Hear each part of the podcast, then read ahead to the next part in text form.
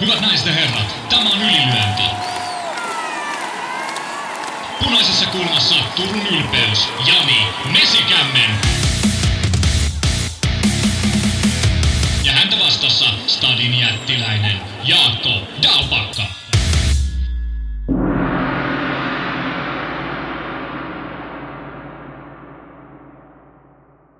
Tervetuloa kuuntelemaan Ylilöinti-podcastia ja nythän on viikonlopun lähestyessä silleen onnellisesti asiat, että UFC palaa pieneltä tauolta ja kyllähän se mukavalta tuntuu, kun päästään taas mekin kuluttajat rahoittamaan pienejä yrittelijää ja vähän varaisen yrityksen bisneksiä. Vai mitä Jaakko Dalpakka? On samaa mieltä ja se mikä siinä on vielä hienoa, niin, niin ei tarvitse mennä sinne varastohalliin, vaan nyt ollaan siellä – ja jollain oikealla areenalla ja oliko se näin, että Texasiin ollaan menossa sitten tämän, tällä viikolla UFC-sirkuksen mukana? Kyllä, se on juuri näin. UFC-homman nimi on Austin, Texas, jossa kaikki on vähän isompaa ja Moody Center taitaa olla jonkun urheiluseuran kotiareena. En nyt lähde sen enempää muistelemaan, mikä se mahtaa Austinissa olla, mutta tota. Hyvät karkelot luvassa, se on meidän tärkeämpää aihe, mutta katsotaanko vähän kamppailun maailmasta. Pari uutisnostoa, eikö vaan? Totta kai, totta kai, sillä pitää ja lähteä. Ensimmäisenä kotimaan uutista Hanno Siimi laittoi meille uutislinkin Satakunnan kanssa raportoi otsikolle, joka kuului näin, että Venla Karttunen 21 voitti ensi kertaa rahaa tatamilla. Ei tarvitse mennä töihin tällä viikolla kirjoittaa. Siis Venla Karttunen kertoo siinä otsikossa. Ja kysehän on karatesta, niin kuin kaikki tietenkin arvas. Mutta joo, 21-vuotias satakuntalaiskarateka Venla Karttunen, hän ylsi Italiassa Serie A, enemmän ehkä jalkapallosta palolaista tuttu, mutta sillä nimellä kilpaillaan myös karatessa, niin tällaisen Serie A-turnauksen finaali ja tienas 300 euroa sillä hopeasiallaan. Tämä on paitsi siis ehkä tota 300 euroa se on tehty hänelle merkityksellinen asia, mutta että suoma, suomalaiselle karatelle toi oli aika harvinainen temppu. Et viime vuosina lähinnä Titta Keinänen on yhtään millään tavalla. Titta Keinänen itse asiassa menestynyt siis hyvin monenlaisissa kisoissa, mutta kukaan muu ei ole sen isommin noterattu missään. Niin. Tämä on hieno juttu. Mitä sanot? 300 euroa rahapalkkio, eikä tarvitse mennä töihin tällä viikolla. No molemmathan kuulostaa mun mielestä hyvälle, että kyllä mä oon koko elämäni pyrkinyt välttelemään työntekoa ja, ja, ja, ja tota, jos joku antaa mulle 300, niin mähän voin pysyä vähän pidempään aamulla sängyssä, eikö se näin mene? Mutta mut oikeasti siis hienoa ensinnäkin, että menestyy. Ää, ja mun mielestä on tosi makeeta, että tämmöisessä niin sanotusti amatöörilajissa kuitenkin voidaan maksaa jotain palkkioita. Ja varmaan valtio sitten huolehtii, että siitä pistetään verokirstuu niin paljon, että et, et, että Venla joutuu menemään tekemään vähän vielä ylitöitäkin, ettei pääse turhaa keulimaan. No, ei nyt syyllistä valtio. Valtio ottaa osansa ja tarjoaa sitten Venlalle vaikkapa harjoituspaikat ja olosuhteet, missä karate voi harjoitella luultavasti kohtuullisella kustannuksilla. Mutta tota joo, jos joku mulla viikonloppuun lyö 300 euroa hanskaan tuossa, niin kyllä se saattaa olla, että mäkin ottaisin vähän vapaat ensi viikolla. Että oikein ihmetelkö, jos ei tule podcastia, niin jos on joku antanut 300 euroa, niin kyllä mä otan lomaa sitten.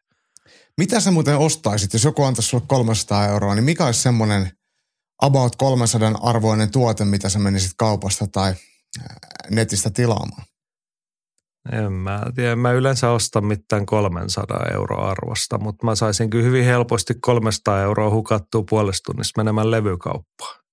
Ostaisit useamman mä... levy vai jonkun yhden jonkun harvinaisemman?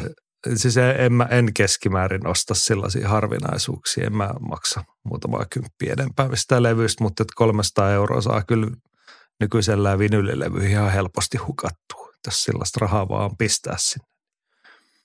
Ehkä mä vähän säästäisin pizzaa ja irtokarkkeihin. Sit, niin, kuin. niin sit samalla kun sä kuuntelet sitä rohisevaa lättyä, niin sitä voit mässyttää niin. merkkareita. Juuri näin. Niin. Se kuulostaa ihan suunnitelmalle. Kyllä, kyllä. No mutta on hei muitakin, on isompiakin suunnitelmia. Andres nostaa tämän viikon tämmöisen sanotaan kuluttajan kannalta merkityksellisen uutisen ja kysyi, että MVP menossa ufc Ei vielä varmaa, mutta ilmeisesti ollaan lähellä sopparia. Mitä tuntemuksia herättää ja mitä annettavaa tällä miehellä enää on? Ikä alkaa kuitenkin olla jo. Joo, puhutaan siis Michael Venom Pageista, Bellator-sankari tai heidän tähtensä pitkään brittiillassa ja muuten esiintynyt näyttäviä highlight-tyrmäyksiä pystyottelutaustaisella taiturilla. Sitten ei se kuitenkaan sitten Bellaatorissakaan ihan pelkkää voittokulkua ollut, mutta et, on nyt pitkään puhuttu, kun hänen sopimuksensa Bellaattorin kanssa umpeutui. Ja nyt ilmeisesti, kyllä se nyt niin kuin kaikista lähteistä päätellä vaikuttaa että Michael Venom Page on tehnyt tekemässä UFC-sopimuksen. Se on sitten eri asia, ketä vastaan hän ottelee. Samuli tuossa jo kommentoi, että isosti sisäinen Kevin Hollandia vastaan debyytti. Jos saa hyvän diilin, niin yrittävät rakentaa samalla tavalla kuin Chandleria tai Hector Lombardia ja lypsää heti. Joo, toi ei ilmeisesti ollut vielä varmistunut. Että oliko niin, että Kevin Holland oli itse kiistänyt, että en mä tollaista jätkää vastaanota. Niitä ainakaan semmoista sopimusta ei ollut vielä allekirjoitettu, näin mä ymmärsin jostain Twitteristä, mutta siitäkin on jo, jo, jo tovia aikaa, mutta, mutta yleensä kun joku kiistetään, niin sittenhän se on, on erittäin todennäköisesti totta. Ja to, Joo. jos tästä lypsämisestä miettii, niin mun mielestä tässä kohtaa niin se lypsäminen on varmaan molemmin puolistakin. Et 19 ottelun Bellator veteraani, joka on kyllä tehnyt ihan merkittävän uran. Hurja ottelulista on kuitenkin 21 ja 2 ja, ja menestynyt potkunyrkkeilijä ja menestynyt vapaaottelija ja ainakin mies, joka kerää, kerää katseita ja otsikoita, niin kyllä hänellä varmasti on jokin myynnillinen arvo vaikka jossain euroillassa. Niin jos UFC saa siitä vaikka viisi matsia tai neljä matsia tai kolme matsia ää, MVPin tähdittämänä, niin UFC hyötyy, mutta kyllä siitä hyötyy sitten Michael Venom Page myöskin. Ja, ja veikkaisin, että Joo, hän siis, on sen, sen, niin. sen tyylinen ottelija, että, että tämä on semmoinen – viimeinen vapaattelurykäsy, että otetaan sieltä löysät pois ja hän varmaan lähtee sitten johonkin viihdemaailmaan, että hän on kuin sen oloinen kaveri. Että et töitä riittää sitten myös häkin ulkopuolella. Joo, siis jos summataan, niin varmasti lyödään Michael Venom Pageille niin iso matsia, kun vaan ja saadaan sovittua eteen, koska ei jää sen ikään, että ei kannata mitään säästellä, ne kortit katsotaan heti ja ennen kaikkea siksi, että Tämähän on peli, jossa UFC ei voi hävitä. Että he antaa jonkinlaisen sopimuksen peitsille ja se maksaa ehkä vähän enemmän kuin tavallinen tulokas. Mutta sitten saadaan joko semmoinen tähtitarina, nopea tähdenlento, joku muutaman vuoden lypsy siitä, tai sitten saadaan osoitettu, että no tällaisia ne Bellator-jätkät on. Mm. Et, tätä kun me mietittiin sunkaan etukäteen, niin tämähän on, että UFC on kaksi arpaa, joista molemmat voittaa. Ne ei vaan tiedä kumpi niistä lunastetaan. Niin, niin, niin, niin tota, Tämä on mie- muistakaa siis kannattaa aina ostaa mahdollisimman monta lipuketta. Niin ja mieluummin niitä, missä on voittoja. Että sitten vaan niinku kattelee, että mitä voittoja kaikki tulee. Että. Ja UFC on markkinoilla se jätkä, kenellä on se arpa-rinkula, tiedätkö ne vanha-aikaiset? Tiedän. Niinku, semmoinen, miksi sitä, se on niin metallirinkula, missä on ne arpa, arppalipukkeet, mitkä revitään irti, niin UFC on se jätkä, milloin se rinkula kädessä ja sitten tietää, mitkä niistä voittaa. Niin. Joo, niin sanottu, sanottu painotettu arvonta siis kyseessä tässä kohtaa. Joo. Joo, mutta tota, kyllä siis, jos ihan puhutaan näin kuluttajan näkökulmasta, niin kyllä mulle kelpaa. Michael niin Venom Page, muistan, että hän olisi ikinä kauhean tylsiä matseja ottanut. Ja sitten niin parhaimmillaan tosi näyttävää ja sitten se on niin omalla tavallaan näyttävä, että jos tollainen jätkä tulee ja joku UFC-perushessu Kevin Holland tulee ja takoo sen naamalle sinne, niin no on siinäkin niin kiinnostava tarinansa. Siis kai, no kyllä me, kun me sanotte, että UFC on voittava arvo, mutta kyllähän meillä on kuluttajana, kyllähän me tästä, mekin hyödytään, että ihan noin samat, että, että, että joko tästä tulee semmoinen hieno tähdenlento tai, tai sitten sit siinä lyödään vaan totuus kasvoille, että, että että UFC on se oikea liiga ja kaikki muut on sitten nappulaliigoja. Joo. Toki tässä nyt taas on se pieni harmitus, että niin kuin Michael Pagein pitänyt ehkä viisi vuotta sitten jo olla UFC, niin olisi niin kuin ihan oikeasti voitu miettiä, että mitä tuosta vielä tulee. Mutta tota, nyt siellä on sitten jo muutama värikäs matsi. Muistatko muuten, muistatko muuten sitä ää, MVPn hyppypolvea Cyborg Santosin otsaan, mikä murs Cyborgin otsaluvun? Sehän oli Joo. hurja. Tu- Tuli ihan semmoinen rehti lommo siihen otsaan. Joo. Jos joku ei muista tai jos joku haluaa nähdä tämmöisen ihana urheilullisen hetken, niin meidän Facebook-sivulta löytyy linkki tuohon. Siellä oli keskustelu, kun tässä ollaan Mäkisen Tero tai joku, että mikä MVP, että mikä ei ja tällainen on. Niin sinne hänelle sitten tarjoltiin muun muassa tämä highlight-pätkä. Joo. Se oli, ja kyllähän, mehän ollaan kerran Michael Venom Pagea nähty paikan päällä. Oltiin silloin Lontoossa pelaattoria ihmettelemässä, niin oli hän aika karismaattinen hahmo. Oliko se tapaus. näin, että, että hän voitti silloin tämän, ää, oliko se italialaisen Melillon? Joku ihan täys turisti, joka Joo. oli ihan väärässä paikkaa. Joo. Mutta se, se oli niinku rakennettu just sen varaa, että tuodaan tuohon joku, ketä voi potkia päähän hetken aikaa. Jep. Ja niinhän se kävi. No lyönnillä tosin, mutta kuitenkin. niin. Joo. Tämmöttis. Ja nyt meillä on aika katsoa sitten viikon taistelusuuntaan. Ylilyönti ja viikon taistelu. Jahas, viikon taistelu. UFC palaa tosi toimiin. Austin, Texas, hieno ottelukortti ja mehän päästään puhumaan Clay Kuidasta tässä kohtaa. Koska eikö se nyt ollut meidän viikon taistelu ihan ilmiselvästi? Mä luulen, että Clay Guidasta voidaan puhua sitten tuolla tärppien kohdalla. Vanha veteraani toki on hieno mies, mutta kyllä täällä urheilullisesti samassa painoluokassa on nuoria ja nälkäisiä ja aika paljon parempia kavereita esiintymässä. Puhutaan mieluummin tuosta pääottelusta eka. Okei, no siellähän on tietenkin nuoria lupava Penel Darius. Häntä varmaan tarkoitit. No eihän hirveän vanhaa, mutta vanhalle hän näyttää, kun tukkakin on harmaa ja aina perheen kanssa tulee ja ajelee Teslalla, niin, niin kyllä hänestä semmoinen aikuisen herrasmiehen ää, olemus huokuu. Kyllä, aikuinen herrasmies Penel Darius UFC-pääottelussa miesten kevytsarjasta puhutaan ja sitten on aidosti nuori nouseva tähti toisena osapuolella Arman Charukian. Me ollaan hänestä intoiltu joku sen kerran tässä matkan varrella jo. Tämä, tämä on aika hieno matsi kyllä. Siis ei, ei tämä niin hieno kuin Clay Guidan matsi, mutta mä annan sulle nyt sen verran periksi, että puhutaan nyt sitten tällaisesta ensin. Arman Sarukian armenialaislähtöinen ottelija vasta 27-vuotias, niin hän debytoi UFCssä silloin Pietarin kortilla, tuli vaan paikkaajana pääotteluun mm, Islam Mahasevia vastaan. Ja tämähän oli sama kortti, missä Teemu Pakkaleenin piti esiintyä, mutta Teemu sitten loukkaantui. Sarukian otti miehekkäästi lyhyellä varoajalla Mahasevia vastaan todella kilpailullisen ja hienon ottelu, vaikka sen häviski sitten pisteen. Mutta mä oon aina tätä otteluparia ää, mainostanut, että siinä nähdään hi- varmaan parasta molemminpuolista vapaaottelupainia, mitä UFCssä on nähty. Se on kyllä todella tyylikästä. Molemmat osaa kaataa ja molemmat osaa puolustaa. Jo tällä hetkellä, tai silloin kun tämän, vuonna 2019 huhtikuussa, kun tämä tapahtui, niin mä mietin, että, että Sarukianista kuullaan vielä. Ja kyllähän hän on otellut tosi hienosti. No on hänestä kuultu. UFCssä seitsemän voittoa, kaksi tappiota. Hän on saanut, no hän on tasaisesti, mun mielestä niin kuin järkevästi kasvatettu, kun ei ole mikään sellainen maailmoja räjäyttävä ottelutyyli, niin jatkuvasti nostettu rimaa. Ja tuossa viime vuonna rimaa nostettiin sen verran, että hänet pistettiin Mateus Kamrottia vastaan ja silloin ei riittänyt. Se on se uran toinen UFC-tappio. Nyt on taas kaksi voittoa alla ja voisi sanoa, että tämä on hänellä aika hieno tilaisuus.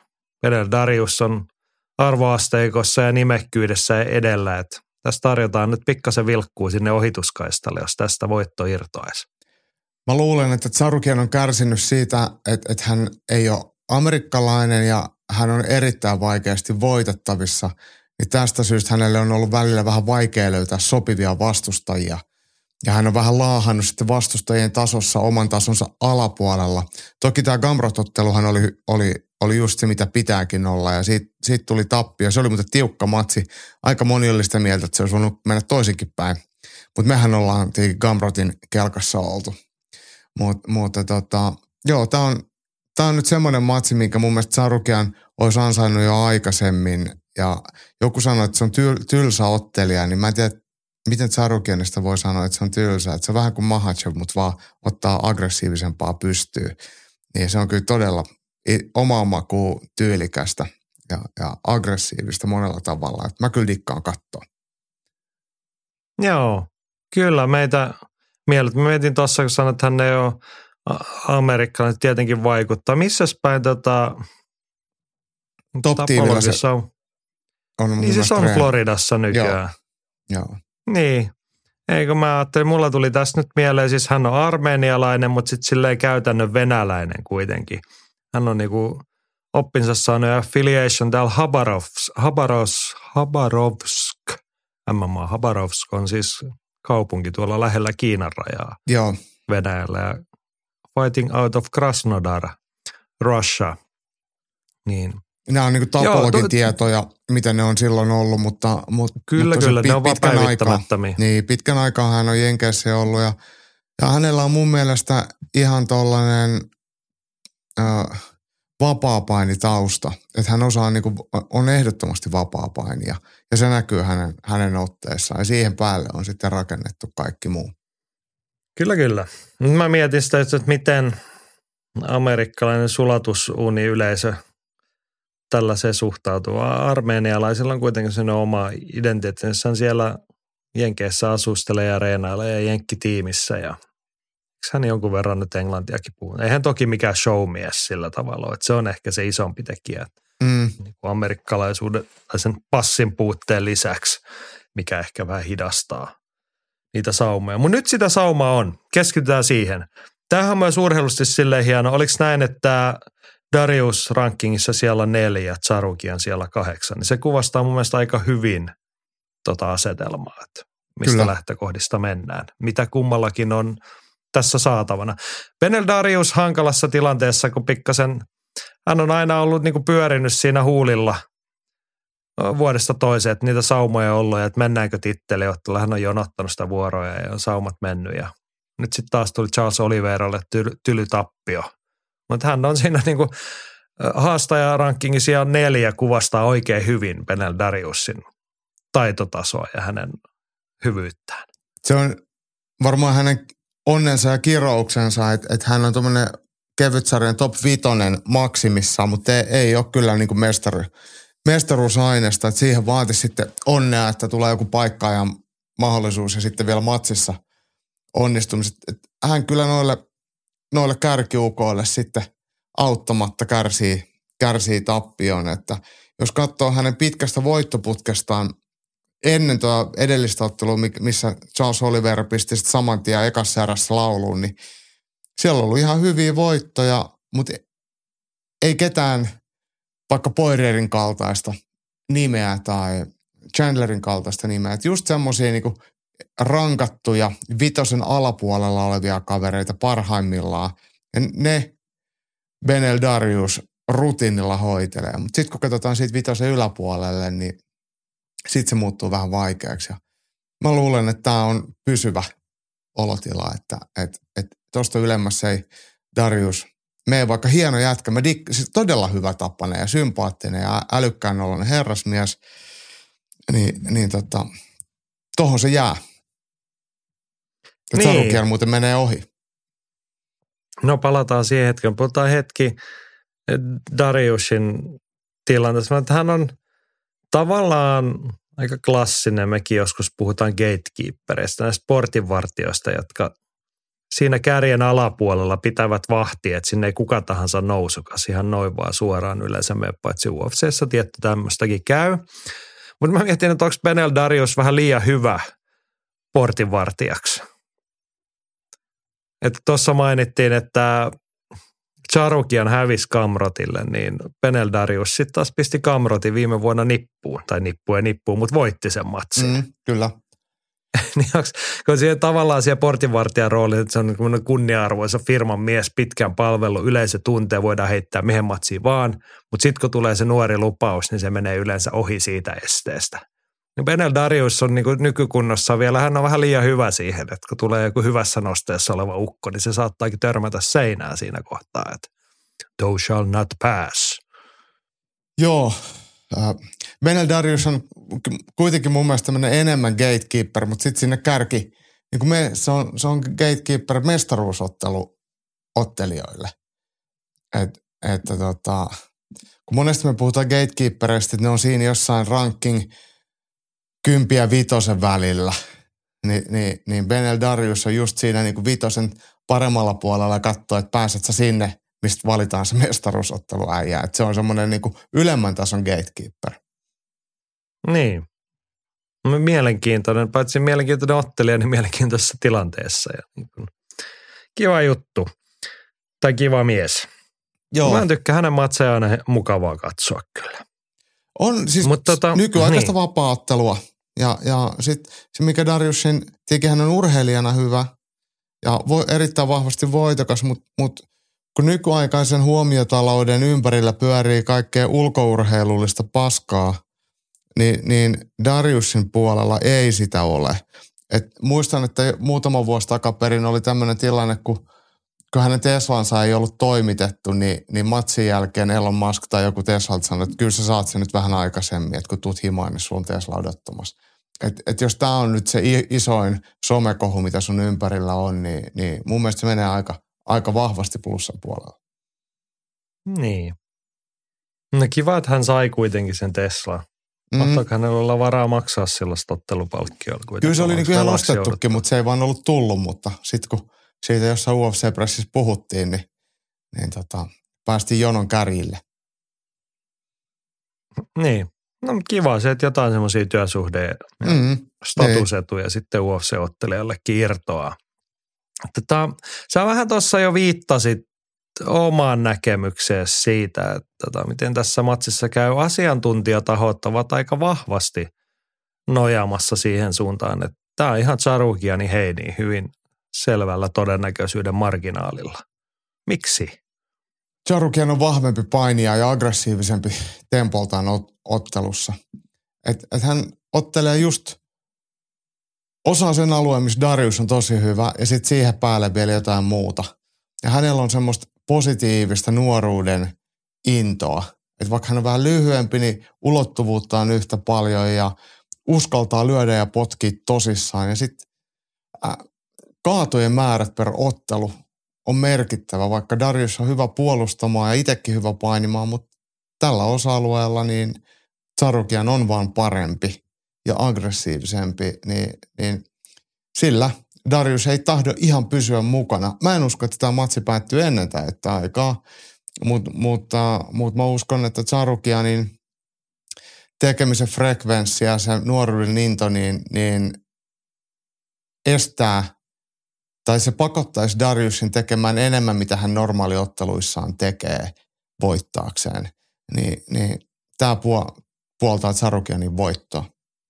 No sanoppa, onko väärässä, kun mulla on vähän semmoinen, en ole nyt kattonut kaikkia matseja uudestaan, mutta semmoinen perstuntuu, että Sarukianilla on, sanoit nuoruuden intoa, mutta sen varjopuolihan usein on se, että semmoinen pieni höntyyli, että tulee myös virheitä, kun tehdään paljon, niin onko mun mielikuva oikein, että Sarukianilla on vähän ollut sellaista vikaa, että välillä löytyy semmoisia turhia aukkoja pelistä. Mä en ehkä sanoisi näin, että siellä on semmoisia suoranaisia virheitä, vaan asioita tehdään. No toki kukaan ei ole täydellinen, kaikki tekee virheitä ja kaik, kaikissa asennoissa ja kaikissa tekniikoissa on vastatekniikka, totta kai.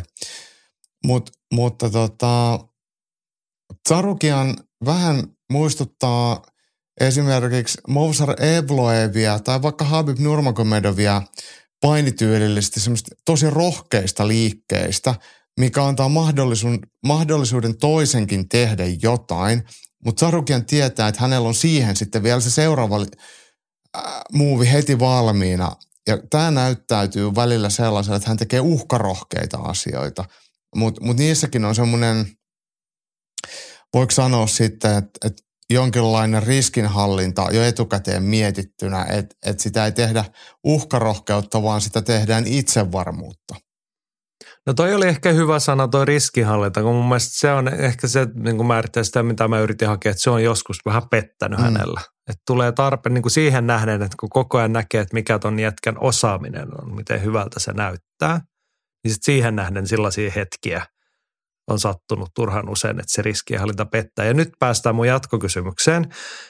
Benel Darius, vaikka sä oot sitä mieltä, että ei riitä, on puutteet, mutta hän on kuitenkin, hänen vahvuutensa on myös siellä painin saralla.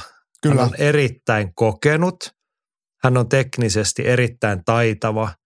Mielestäni hän on myös taktisesti hyvin kypsä ottelija. Sitähän on Eikö ennen hän on nyt kaikkea. Sitähän juuri on sellainen kaikkea. ottelija, joka is, siis juuri sellainen ottelija, joka iskee niihin hetkiin, kun vastustaja riskienhallinta pettää.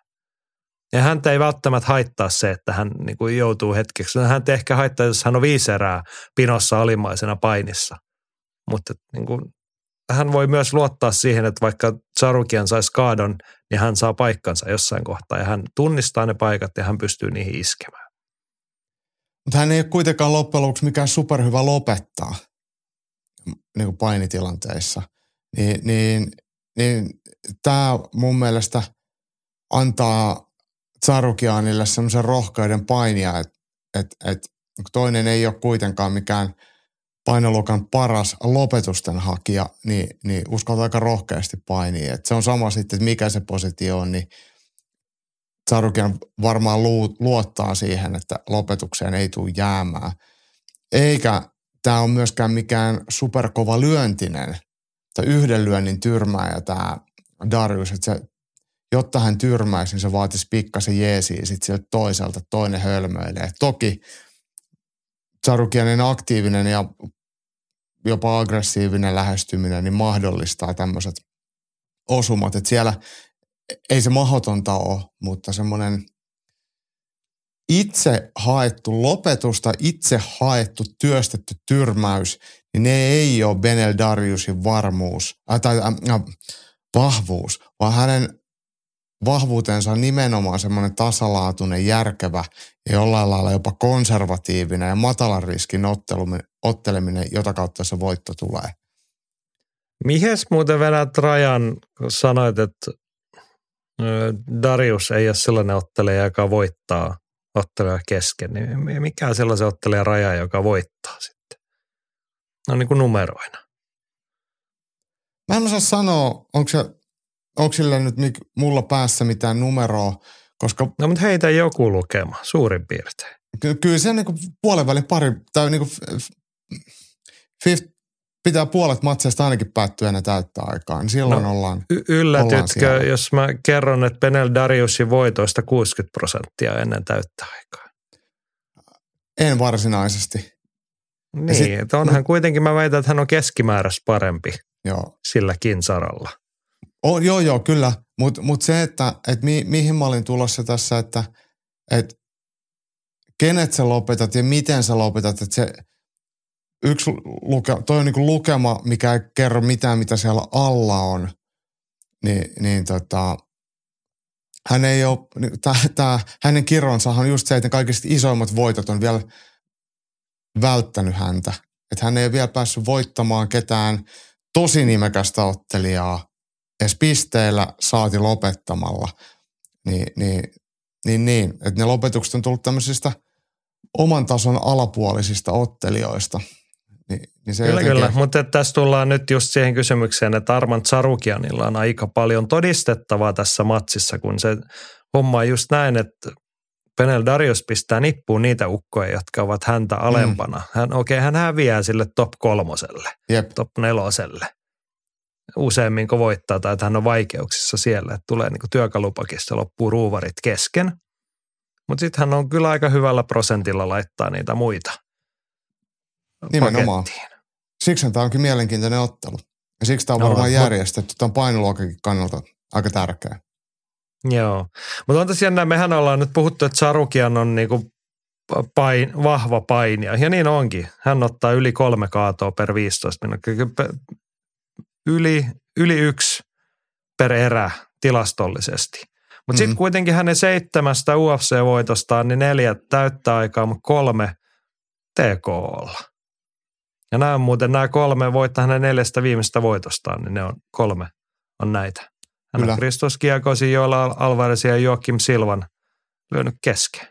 Joo, kaksi niistä tietenkin tullut matossa, mutta, mutta joo, se, kyllä se, se on toi, se hänen aggressiivinen paininsa luo tilanteita Et, et, et sitten sit toinen joutuu reagoimaan siihenkin ja sitten tulee paikkoja lyönneille. Ja kyllähän on itse asiassa tosi napakka esimerkiksi potkimaan.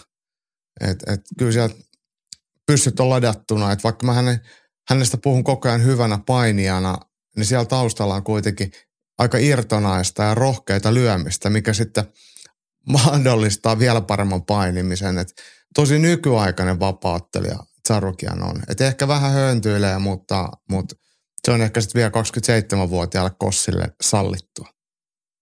Joo, hän märkä korva Mm. kuitenkin vasta. No joo. No otetaan nyt asia, jota emme voi koskaan sivuuttaa, se, että matsi lähtee kuitenkin pystystä. Jep. Darius ei ole ihan huono siinä. Hän, no, se hänen kokemuksensa huolellisuus näkyy siinä, että hän no, niin kuin suomeksi sanottuna pitää itsestään huolta. Erittäin Sua. hyvin. Hän on Erittäin tässä osa puolessa, hän on vähän kookkaampi ja hän on vasuri. Ja sitten hän osaa, hänelläkin on niitä tyrmäisiä, eikä nyt tarvitse puhuta tyrmäämisestä, vaan siitä, että hän ei ole ihan vaaraton vastustaja pystyssä. Ei, ei olekaan. Ihan, ihan oikeasti kelpo. Ja kyllähän se, että sä oot UFC-rankingissa se siellä neljä, niin se jo itsessään on todiste siitä, että sä osaat vapautella. Että sä et ole vaan nyrkkeile, että sä et ole taekwondoka tai sä et ole judoka tai painija, vaan sä oot vapauttelija. Ja siihen automaattisesti sisältyy sitten jo nämä kaikki osa-alueet. Joo. No, mitäs me tässä nyt jaarittelemaan sen? Mä oon koittanut tässä vähän lypsää susta eri näkökulmat. Sä oot vankkumaton kannassa. Sarman Sarukian on tämän ottelu valtias, niinkö? Joo, nuorempi voittaa Miten? vanhemman. Ja mä luulen, että mennään kuitenkin täyden aikaa. Darius eh, pystyy pitämään itsestään huolen, niin kuin säkin tuossa jo sanoit. Ää, vaikkakin Tsarukian saattaa jossain kohtaa päästä myllyttämään matossa vaikka kovaa, mutta Darius pystyy ehkä pain, painissakin puolustamaan niin, että ei mitään älytöntä virhettä pääse tapahtumaan. Yksi, mitä mä, vaikka mä kuinka puhun tästä, että Sarukian todennäköisesti voittaa, niin on yksi asia, mikä mun mielestä pitää kuitenkin huomioida, mikä puhuu sitten taas Benel Dariusin puolesta, ja se on ottelun viiseräinen kesto, ja siinä kokemus, maltti ja järki ää, vaikuttaa vielä enemmän kuin kolmeeräisessä.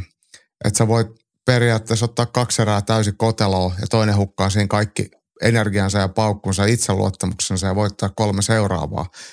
Että tämä on ehkä mun mielestä se äh, ottelun ehkä semmoinen kysymysmerkkifaktori tai kohta, että miten Tsarukian ää, jaksaa ja on asennoitunut ottelemaan viiserää ja miten hän pystyy sen, sitä omaa tyyliään ylläpitämään vaikka viiserää ja pystyykö Benel Darius alun ryöpytyksen vaikka kestämään ja konkarimaisuudellaan sitten voittamaan tarvittavan määrän eriä. Mä rupesin nyt katsoa, onko Sarukian otte. On, hän ot, Kamrottia vastaan otti Mm. viisi erää. Miten se sitten meni? No ne pisteet mun mielestä Loppua hajosi kohden. hajos aika, aika pahasti. Ja tota, mistä mä nyt sen löytäisin nopeasti sen. Joo, en mä niinku ehkä pisteitä, vaan niinku mietin, että miten Sarukian jakso ton matsin. Se oli niinku loppuun asti tasainen vääntö, eikö ollut? Oli, joo. Ja siis se on mennyt 47-48 kaikilla tuomareilla, eli erät on mennyt 2-3. No pistetäänkö samanlainen nyt? Kyllä mä luulen, Mut, mutta tota, mä veikkaan, että se voisi olla selkeämpi. Okei.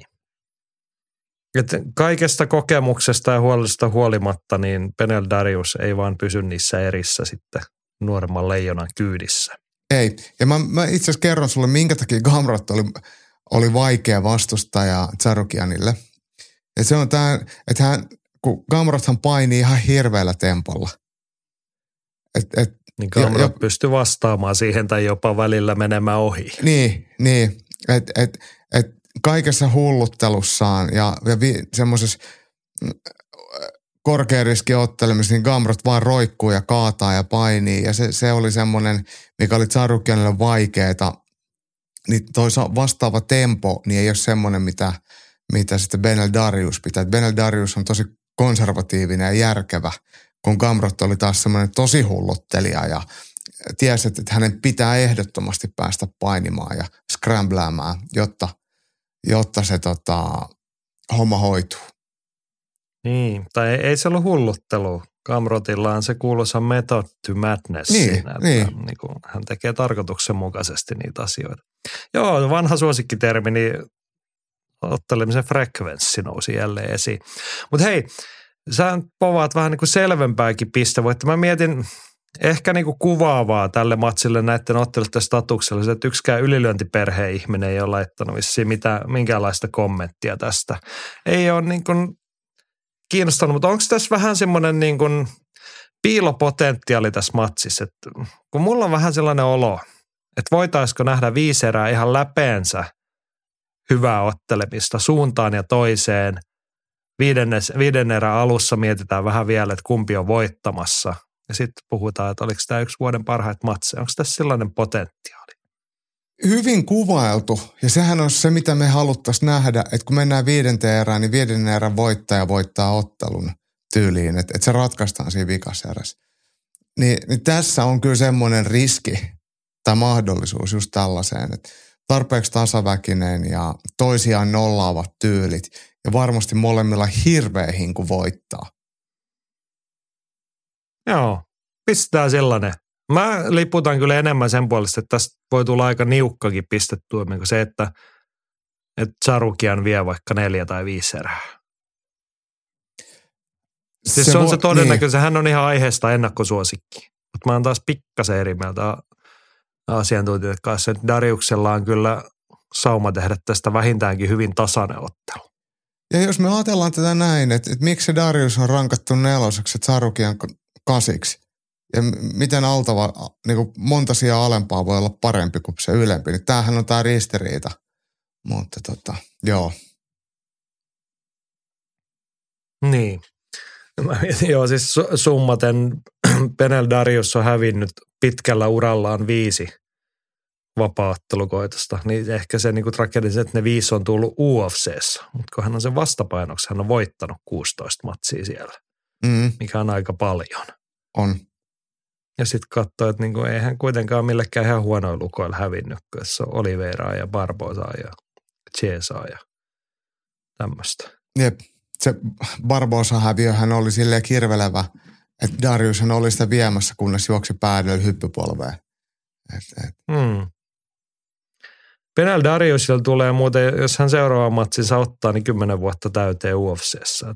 Alkaa olla firman miehen lippis. En ole huomannut painottaa sellaisia firman mieslippiksi noilla. Tarvisiko soittaa Danalle? Pitäisi varmaan happen. sanoa, ja nimenomaan sille, että kirjoitetaan suomeksi, että firman mies ja äällä. joo. No olisi se kyllä englanniksi aika kovassa, koska sehän on company guy. Eikö se company man. Mm. Niin. Mä näen mielessäni semmoisen punaisen lippiksen, missä on valkoinen teksti. Ah, mä ajattelin, että sä näet mielessä semmoisen sateenkaarivärisen, missä, missä lukee company person. No kyllä, mulla sellainenkin kelpaa. Sellaista mä voisin itsekin käyttää. Mm. No niin, mutta onko nyt Clay Kuidan arvostustuokion aika? No, annan sinulle luvan siihen, kun oot sitä koko No aamun niin. odottanut. Niin, siis mm, hyvät puheet meillä nyt oli tuosta päämatsista, mutta ei tästä nyt pääs mihinkään siihen, että tämän illan kiinnostavin hienoin nimi on firman mies kerhon varapuheenjohtaja Clay Kuida, joka kos- kohtaa Joakim Silvan tuolla. Niin on tämä nyt aina mieltä lämmittää. Ja tota, Clay Kuida tuossa, en muista onko hänen edellisen matsinsa kohdalla tullut puhetta, mutta kesällä tuli 20 vuotta ammattilaisuraa täyteen. Tällä kertaa viikonloppuna vuorossa UFC-ottelu numero 36. Se on hurja määrä. On. Hän on kaikkien aikojen UFC-listalla nelossijalla ja tosta kun terveenä pysyy ja ensi vuonna ottaa pari matsia, niin on Donald Cerronein kanssa tasoissa. Ja Jim Mm. Milleri ei toki nyt sitten oteta kiinni, jos ei Jimbo ole lopettamassa uransa, mutta tota. on se aina hieno hetki, kun firman mies tulee. Joo, onko Okei. näin, että, että tapologin mukaan ainakin äh, Millerille on annettu kunnia olla esiotteluiden pääotteluna, eli Prelien Siis kui, viikana. kuida. ah, niin, ei, ante- niin, kyllähän. niin, niin, niin, niin, niin, Clay Kuidella, anteeksi. Ei, onko mulla jotenkin päivittämät sivu, koska mullahan nyt täällä on kyllä ihan pääkortin puolella tukevasti. Okei. Okay. Misha Tate on Prelien Kyllä, pääottelussa. no, joo mä päivitin, että mulla on, on ottelujärjestys ol- oli vanha. Joo. En yhtään tiedä, mitä matsissa käy. Tai siis, no joo, todennäköisesti siis ollaan rehellisiä, kyllähän Joakim Silva on ennakkosuosikki tähän, mutta tota, no, haluatko sä kertoa jonkun etnisen profiloinnin prassiottelijoista tähän kohtaan?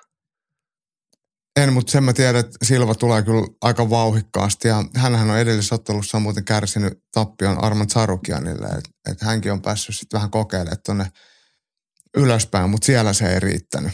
Mutta mut tämä on niin. ihan tasaväkinen ottelupari ja kyllä me varmaan molemmat ollaan, tai siis kaikki, ketkä tätä UFC-skeneä pidempään on seurannut, eihän Clay Guidalla urheilullisesti ole hirveästi annettavaa, mutta hän, tai, hän ei mikään mestaritaituri missään, mutta hän uskaltaa ja jaksaa pistää itsensä likoon ja, ja pistää haisee ja yrittää sillä fyysisellä presenssillä ja tempolla ja väsyttää toisia ja voittaa. Et jos se riittää, sit hän voi voittaa, mutta jos se ei riitä, niin sit hän häviää. Mm. Mutta tämä matsihan menee niin, että Joakim Antonio Magalies Silva tulee pyssyt laulaen portista sisään, pistää kaiken tiskiin. Mutta mitä sitten, kun ei tämä mikään nuori poika eikä maailmanvallottaja tämä Silvakaan ole, että jos Clay Guida katsoo noi kortit, tukka vaan heiluu ja naama tulee vähän punertaa ja sitten yhtäkkiä ollaankin tokaseräs ja Clay Guida edelleen siinä edes heilumassa, niin tässä sitten tapahtuu. Niin, no se on just se, milloin se voi voittaa. Että se säntäilee ja sinkoilee, tanssii kapoeeraa ja rynnii päin ja huitoo menemään. Että et Clay Guida on vähän tämmöinen UFC-skenen zombie, että et se ei kuole oikein millään muulla kuin haulikolla, että et, et se vaan jatkaa tulemistaan. Kuulostaa ihanalta. Mm. Eikö, eikö teistäkin? Onhan tämä nyt siistiä. On, on. Joo, Clay Kuidan 36. UFC-ottelu. Meikä ainakin iloitsee. Mä jään, mä jään tässä nyt muuten visioon, pitäisikö meidän painottaa itse firman paitoja. Se olisi muuten oikeasti aika painot, missä lukisi firman mies tuossa edes. Ni- Niitä ei jaeta ihan joka kuulijalle, vaan niitä jaetaan vaan firman miehille ja persoonille. Mi- millä me määritetään sitten, että kuka on tosi kuulija? Että pitää laittaa Spotifysta kuunnellut minuutit. No jotain tällaista se saattaa olla, mutta tota, eihän näillä niinku, nämä tämmöiset sala, salayhteisöt ja muut temppeliritarit ja mitä näitä on, niin nämä toimii vähän sillä, ei niitä kerrota aina ulospäin, millä kriteereillä. Totta. Mutta jos tämä saa kannatusta, niin kyllä me ehkä voitaisiin tehdä firman paitoja. Ja valmet lippiksi. Valmet lippiksi. Okei. Tätä tuli vähän puskista, mutta tota, haluatko perustella vai mennäänkö eteenpäin? No eikö niitä semmoisia valmetin lippiksi tässä nyt ole, onko niitä streamin puolella huudeltu, että pitää hommaa semmoisia abballe, niin mehän voidaan tehdä semmoisia firman mies valmethenkisiä lippiksi. Niin, niin. Siis hankkia lippiksi. Ha- anteeksi, hankkia lippiksi, anteeksi. Mutta samanlaisia Joo. ne on. No on jo samanlaisia. Pistetään tilauksia niitäkin. Koko tuoteperhe. Tässä täytyy verkkokauppaa ruveta perustaa ilmeisesti kohta, koska ei me riitä rahat kaikkien tämmöisten niin joululahjojen jakamiseen ympäri Mm. maailmaa. No niin, Saanko mäkin antaa Se oli- oma, oman tärpi? kyllä firman mieskerho vaikenee tässä kohtaa ja antaa sulle nyt sitten puheenvuoron. Siirrämme katseen, onko tämä nyt sitten kolmas vika ottelu, eli miesten kääpiösarja Rob Font, Davison Figueiredo. Ja molemmat on tappio alla tulossa, mutta Figueiredo painoluokkaa alempaa nousee sitten. Kääpiösarja Figueiredolla hirveät painovedot ollut ja se on ollut aika uuvuttavaa ja, ja se näkee otteluista on tehty ehkä vähän vähemmän mitä pitäisi. Ja nyt riittävän syvään päätyy heti painoluokkaa ylempänä. Rob Font hävisi edellisen ottelunsa aika helpostikin Cory Sandhagenille ja varmaan olisi näytön haluja hänelläkin näyttää, että et, mat, ura ei ole vielä ohi. Mm, tasaväkinen matsi, mutta mut jotenkin mä toivoisin, että se Figueiredon äh, painoluokan vaihto antaisi hänelle vähän lisää bensaa ja hänen semmoinen yltiöaggressiivisuus ja rohkeus pääsisi kunnolla kukkaan. Sitä mä toivoisin. Se on, sitä on hieno katsoa. Ja sillä hän kuitenkin voitti sen kärpäsarjan mestaruuden. Niin, niin jos nyt vähän vielä saisi tähän kääpiösarjan samanlaista drivea niin sanotusti vanhoilla päivillä. Mutta mut en oikeasti tiedä kumpi voittaa. Mua lähtökohtaisesti kiinnostaa vaan koko ottelu. Molemmat on sika hyviä. No mä tiedän sen verran, että jompaa kumpaa lyödään naamaa. Aa, se lähdet tällä. Ah. Niin. Joo, mutta aika, siis kaksi vähän semmoista kohottajaa. Tai ei kohottajaa, mutta et pistää kaasupohjaa ja katsellaan kumpi on maaliviivalla ensin. Niin, se molemmat osaa lyödä, molemmat osaa potkia, molemmat osaa myös painia, osaa juitsua. Että kyllä tässä on niin kuin, silleen ollaan, ollaan ihan, ihan nykyaikaisen vapauttelun kriteereissä varsin korkealla. Mutta ei, ei, ei Rob Font lähde Figueredon kanssa painimaille, ei ole ihan pakko. Ei varmaan, ei varmaan. Haluaa myllyttää. Mm. Tässähän on muuten sellainen mielenkiintoinen nyanssi, että aika tarkalleen kolme vuotta sit, siitä, kun Deveson Figueredo on otellut ketään vastaan, kenen nimi ei ole Brandon Moreno. Totta, Totta. Hän on ma- marraskuussa 2020 tuolla Alex Perezi vastaan. Kesällä piti olla Manel Kapea vastaan vielä tuo alemmassa painoluokassa, mutta silloin hän ei päässyt lääkäritarkastuksesta läpi, että oltaisiin päästetty ottelemaan. Niin tämä on nyt varmaan ihan oikea ratkaisu Kyllä. olla tässä painoluokassa. Vauhdikas ottelu Otetaan, tulee. Joo. Otetaanpa tota ylilöintiperheeltä oli jotain kommentti. Tossa Rope Harjalue on huomattu, että harmillista, että Hangman Hooker on joutunut perumaan matsin Bobby Greenia vastaan. Sitä jotenkin odotti, että olisi varmaan ollut aika pöliää menoa. Korova Jalen Turner ei nostata minkälaista kiimaa ja saattaa olla pitkänä ottelijana pahempi vastus. Nyt mielenkiinnon vie Figueredo vastaan Rob Font. Kyseessä ilmeisesti Figin debyytti isommassa painoluokassa – aika oli jo kärpässarjassa, joten en usko sen puolen tuovan vaikeuksia. Olemme tästä samaa mieltä. Mm. No mites toi, joo, Dan Hooker, hän oli kätensä murtanut sen verran pahasti, että se oli leikattu oikein. Oli nyt niin se, se oli se vanha vamma, ilmeisesti jotenkin uusiutunut tai ei ollut luutunut kunnolla. Et, joo. Et, että tota, se, mikä meni siinä edellisessä matsissa. Olisi ollut joo, ihan kiva mutta, nähdä. On samaa mieltä, mutta toisena pääotteluna nyt sitten Bobby Green vastaan Jalen Turner. Mitä siihen sanot? Jalen Turner todella pitkä, todella vaikea, haastava vastustaja kelle tahansa.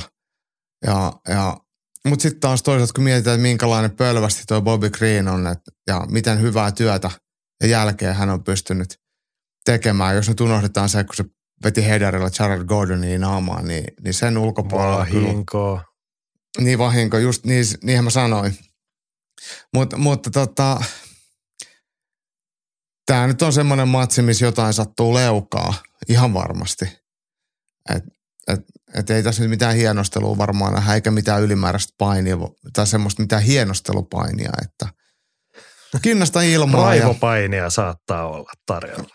No joo, Mut, mutta tota, Bobby Green hän oli ottanut jo lämpöjä tuolla Armand Sarukianin taustajoukkojen kanssa ja siellä on vissiin sitten jo vähän nahisteltu hotellilla. Et en tiedä tarkemmin, mitä siellä oli käynyt, mutta tässä torstai-aamuna, kun nauhoitetaan, niin oli, oli Twitterissä jo tullut Bobby Greeninkin ää, managerifirma Iridium Sportilta. Eikö tämä Iridium on muuten sama, mikä manageraa Olli Santalahteen? Niin oh, he oli tehnyt jonkun, jonkun tiedotteen, että et, et Sarukianin seurasta oli jo, jo joku ha, myllyttänyt Bobby Greenin kanssa jotain, mutta en, en tiedä tarkemmin, mutta – tällaista se on. Tällähän saadaan ainakin huomioita. Jos tämä niin. tapahtuma muuten menee ohi, niin, niin tehdään vielä tuommoinen julkaisu ja tiedote ja laitetaan se joka paikkaan, niin silmät kääntyy heti kohti.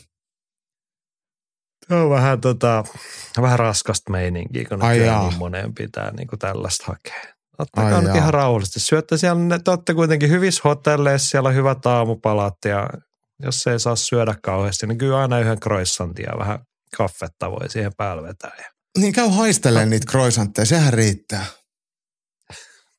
niin. Hieroista rasvaa naamaa. Joo, ottakaa vähän rennommin. Lauantai-iltana sitten vasta. Joo, ja sitten kun ne ei Joo. sottele keskenään, niin sille ei ole niinku mitään merkitystä. Niin. Mm. Ei, ei tarvi olla niin kireenä, hei. Joo. Relaa vähän. Tade lugnt, sanoisi ruotsalaiset. En ole muuten, onko ruotsalaiset koskaan tapellut missään hotellilla, vai ottaako ne aina sitten vaan, ne on niin sivistyneitä, että ne ymmärtää, että Ei meidän tarvitse. Ei mulle ainakaan tule mieleen, että, että ruotsalaiset olisi pööpöily mitään hirveä kummallista lukuun ottamatta semmoista yhtä Hamza Chimaevia, joka ei sitten kuitenkaan, hänellähän ei ole Ruotsin passia eikä enää asukkaan Ruotsissa, niin lasketaanko me hänet ruotsalaiseksi? No hänhän on siis Arabiemiraatti, Mm, mikä hän onkaan. niin. No niin, mennään eteenpäin. Hekka nostaa vielä tuolta Kelvin Gastelum on mukana. Odotan ilotulitusta. Ja Jimi kysyi, että pääseekö Gastelum 77 Ei pääse. niin, ellei vähän varpista sitä tai ota jostain pyyhkeestä tukea siinä vaan, niin kuin joskus on saattanut käydä hänen kohdallaan. Joo, Mutta homman nimi on siis, missä se nyt on? Sean Bradya vastaan. No niin, tuolla. Joo. Joo, Sean Brady vastaan Kelvin Gastelum. Miesten välisarja. Kuulostaa kyllä hurjalta, että Kelvin Gastelum, joka tuossa jokunen vuosi sitten hyppäsi tuonne ylempään keskisarjaan, kun ei ne painovedot oikein sujunut. Mm, Eikä ne nyt ihan niinku moittaa tainnut sujun, tai niinku vaikeuksista aina siinä keskisarjassakaan. Niin nyt sitten taas kokeillaan tuolla. joo. Tämähän on, Sean Brady hän on hyvä painija ja, ja lukkopainija varsinkin, niin veikkaan, että ihan mielenkiintoinen matsi. Ja, ja ennakkoon voisin ajatella, että en tiedä missä se Gastelum nykyisin treenaa, että vieläkö se, vieläkö se käy siellä Kings MMAllä reenailemassa, mutta, mutta tota, itse asiassa oli jossain Taimaassakin käynyt. No ihan sama, ihan sama. Mutta varmaan ehkä pystyottelu voisi olla semmoinen, mitä, mitä kannattaisi tässä matsiparissa sitten Gastelumin puolelta hakea. No sitähän hän nyt keskimäärin sitten haluaa hakea, kunhan jos vaan pystyisi pysymään siinä pystyssä. Mm. Mm. Sitten hänellä on aina vähän kiusallisen vaikeaa, jos joku kaataa. Niin. Mutta hänhän on itse se hyvä on- painimaa, siis kaatamaa, mutta hän ei ole ehkä niinkään jujutsuka sitten. Tai se, Niin. Sitten on vielä yksi matsi, Jimi nostaisin. Mä tiedän, että sä odotat tätä myös innolla. Misha Tate vastaa Julia Avilia Preleissä. Onko oikea paikka ex-mestari kuppikakulle? No tämä on se niin kuin vanhojen ottelijoiden se kunniapaikka on ollut tuo Prelien pääottelu, jossa myydään sitten sitä pääkorttia, että tulkaa katsomaan. Mutta sä oot sitä mieltä, että se ei ole oikea paikka, varmaan veikkaat jostain toisesta syystä. joo, se oikea paikka olisi jossain vaikka sitten keikistelemässä jossain lehdistötilaisuuksissa. Missä teidän ottelemisessa ei ole mitään näkemisen arvosta enää. Ja se, se on mun mielestä se, että, että miksi me ei voida muistaa häntä, häntä tota, ää, hyvänä entisenä mestarina, kun nyt joudutaan katsoa, kun hän ottelee huonoja matseja. Niin, No oliko hän nyt kauhean hyvä mestarinakaan sillä, vai osusko hän vaan niinku oikeaan rakoon silloin? No osu, mutta silleen niin kuin, mm, ei tarvitse enää niin kuin, kun ei, ei hänellä ole oikeasti mitään annettavaa. Se hänen ottelemisensa on ihan kamalan näköistä. Se on ihan, kun olisi mennyt aikakoneeseen. Et, et todella luokatonta pystyy ja al, alkukantasta vapaa-ottelua, että ei, ei, ei jatkoa. Ja ei varmasti äh, Julia Avila, vaikka on tosi vähän otellut viime vuosina, niin ei ole mikään hirveän helppo vastustaja. Että riittävän iso kokoinen kär, tuohon kääpiösarjaan, niin, niin kyllä se varmaan pystyy sitten pistää tehdä ottelusta vaikea. Joo, Julia Avilia, Avila, Raging Panda, raivoava pandakarhu. Hänen on edellinen matsinsa on 21 kesäkuulta. Mm, Kaikenlaista sitten on taas sattunut ja ollut siinä välissä. joo, ole kun kyllä- katsoo, niin aika paljon on seetä. Joo, hänellä on joku isompi polvivamma ollut sen matsin jälkeen seuraava peruuntunut. Joo, mutta s- ei ole kyllä mitään odotusarvoa tuohon matsiin, mutta todetaan nyt semmoinen ihan hatunnostona ö, pieni merkkipallu Misha Teitin uralta. Hänellähän jaettiin pressissä joku kunniakirja vai mikä se oli, nahkarotsi. 50 USADA-testiä ilman kärryä. No niin, no niin. Tämä on ihan viimeisiä, onhan- kun joulukuussahan, joulukuun päätteeksi tämä USADA lähtee, niin sitten ei enää kukaan saa nahkatakkeja. Eikö, eikö niillä ole joku semmoinen rotsi, mikä just 50 testin? On, on. niinku- On. Niin. Mutta kyllä on sitä niinku pakko arvostaa. Se kertoo pitkästä urasta ja sitten kertoo siitä, että ei ne ole ainakaan liikaa touhotettu ja sekoiltu. Tota, ei se kerro pitkästä, tai no onhan pitkä ura, mutta Usadahan on tullut vaan tähän jälkimmäiseen pätkään mukaan, mitä hän on ollut No, ottelemassa. j- niin, mutta siis siinä, niin kuin suurin osa UFC-ottelijoista ei koskaan ehdi olla siellä niin kauan, että niitä ketään kävisi 50 kertaa testaamassa. Niin, mutta hänet, hän on testattu, siis hän on tullut UFC takaisin 21, että hänet on testattu 50 kertaa kahteen vuoteen. Se on enemmänkin mun mielestä kysymysmerkki, että miksi sua on testattu 50 kertaa kahden vuoden aikana. Onhan tota, on, onhan silloin ollut, kyllä. Usada tuliko hän on 2016 kuitenkin ollut mestari vielä, eikö Usada tullut 2015? Väittäisin, Voi olla itse asiassa, että on, on ollut. Mutta kuitenkin on pitkän sie- aikaa hän sieltä oli ehtinyt. Ja poissa. siis, niin, oli pitkään pois, mutta toihan nyt kertoo siitä, että näitä mestaruusottelun väkeä, niitä testataan sitten useampaa kertaa siinä, Kyllä. ei pelkästään pissa tuota Kyllä. matsin jälkeen, vaan että siinä aina kertyy, että hän on ollut isoissa matseissa, siitä se kertoo. Kyllä, Ja kertoo totta. ehkä siitä, että vaikka hänellä oli neljä viiden vuoden tauko, niin hän on varmaan sitten ollut jossain testauspoolissa kyllä siinä välissä sitten jo jonkinmoisen aikaa. Niin, varmaan siinä kohtaa, kun on päättänyt, että tulee, tulee mukaan, niin, niin testauspuoli on pakko liittyä. Mm. No joo, se siitä. UFCtä Austinissa, Texasissa. Sitähän voi katsoa tutuista lähteistä. UFC Fight Passista alkaa noin esiottelut lauantaina kello 23 ja Viaplaylla pääkortti sunnuntain puolella kello 02. Viaplayn ohjelmistosta voidaan todeta perjantain kello 21 olisi Frank Warren Boxingia. Frank Warrenin promotoimaa brittiiltaa Quinn vastaan Marsili. Sulla jotain sanottavaa siihen? Ei, Ei, ei sitten, mutta perjantai ysiltä, jos nyrkkeily kiinnostaa. Sitten viikonloppu muuta antia vielä. Masa kysyy, että onko Jussi Halosen matsi niin sanottu high risk, high reward. Niin. Tuhma Juhki lähtee Puolaan taas vaihteeksi. Perjantaina Plotissa Puolassa Seaside Battles MMA 4. Siellä on vastassa Thomas Narkun. Mä taisin tämän sanoa jo aikaisemmin, että musta tämä ei ole enää niin kuin edes hauska matkailuidea. Et Thomas Narkun on oikeasti niin kuin, hän on aika kova karju. Hänen kanssa tulee pahan jälkeen, jos et ole sen tehtävän tasalla. Eikä tämä niin kuin millään tapaa en nyt toskaan vähäksy Jussia, mutta että sen niin kuin viime aikojen saldo ja viime vuosien tekeminen, niin Thomas Narkun on pyörinyt vähän eri piireissä näin niin kuin urheilullisesti. Tuomas Narkon on kuitenkin KSVn kevyen raskansarjan mestari ja käynyt ottelemassa sitten raskansarjan mestaruudesta useampaan otteeseen. Toki hävinnyt ne kaikki, mutta, mutta tota, tosi hyvä nykyaikainen vapaa-ottelija, väkevä painija. Tietenkin hänkin on uransa ehtoo puolella näin 33-vuotiaana, mutta, mutta tota, jos voi sanoa tälle, niin Narkun on varmasti ihan eri tasoa kuin nämä edelliset Jussin vastustajat. Ja kun niissäkään matseissa ei ole nyt käynyt hyvin. Niin, niin Narkun on kyllä tosi hyvä. Toki siinä on myös se, että Narkun on myös järkevä ottelija, että se ei ole semmoinen raivomyllyttäjä.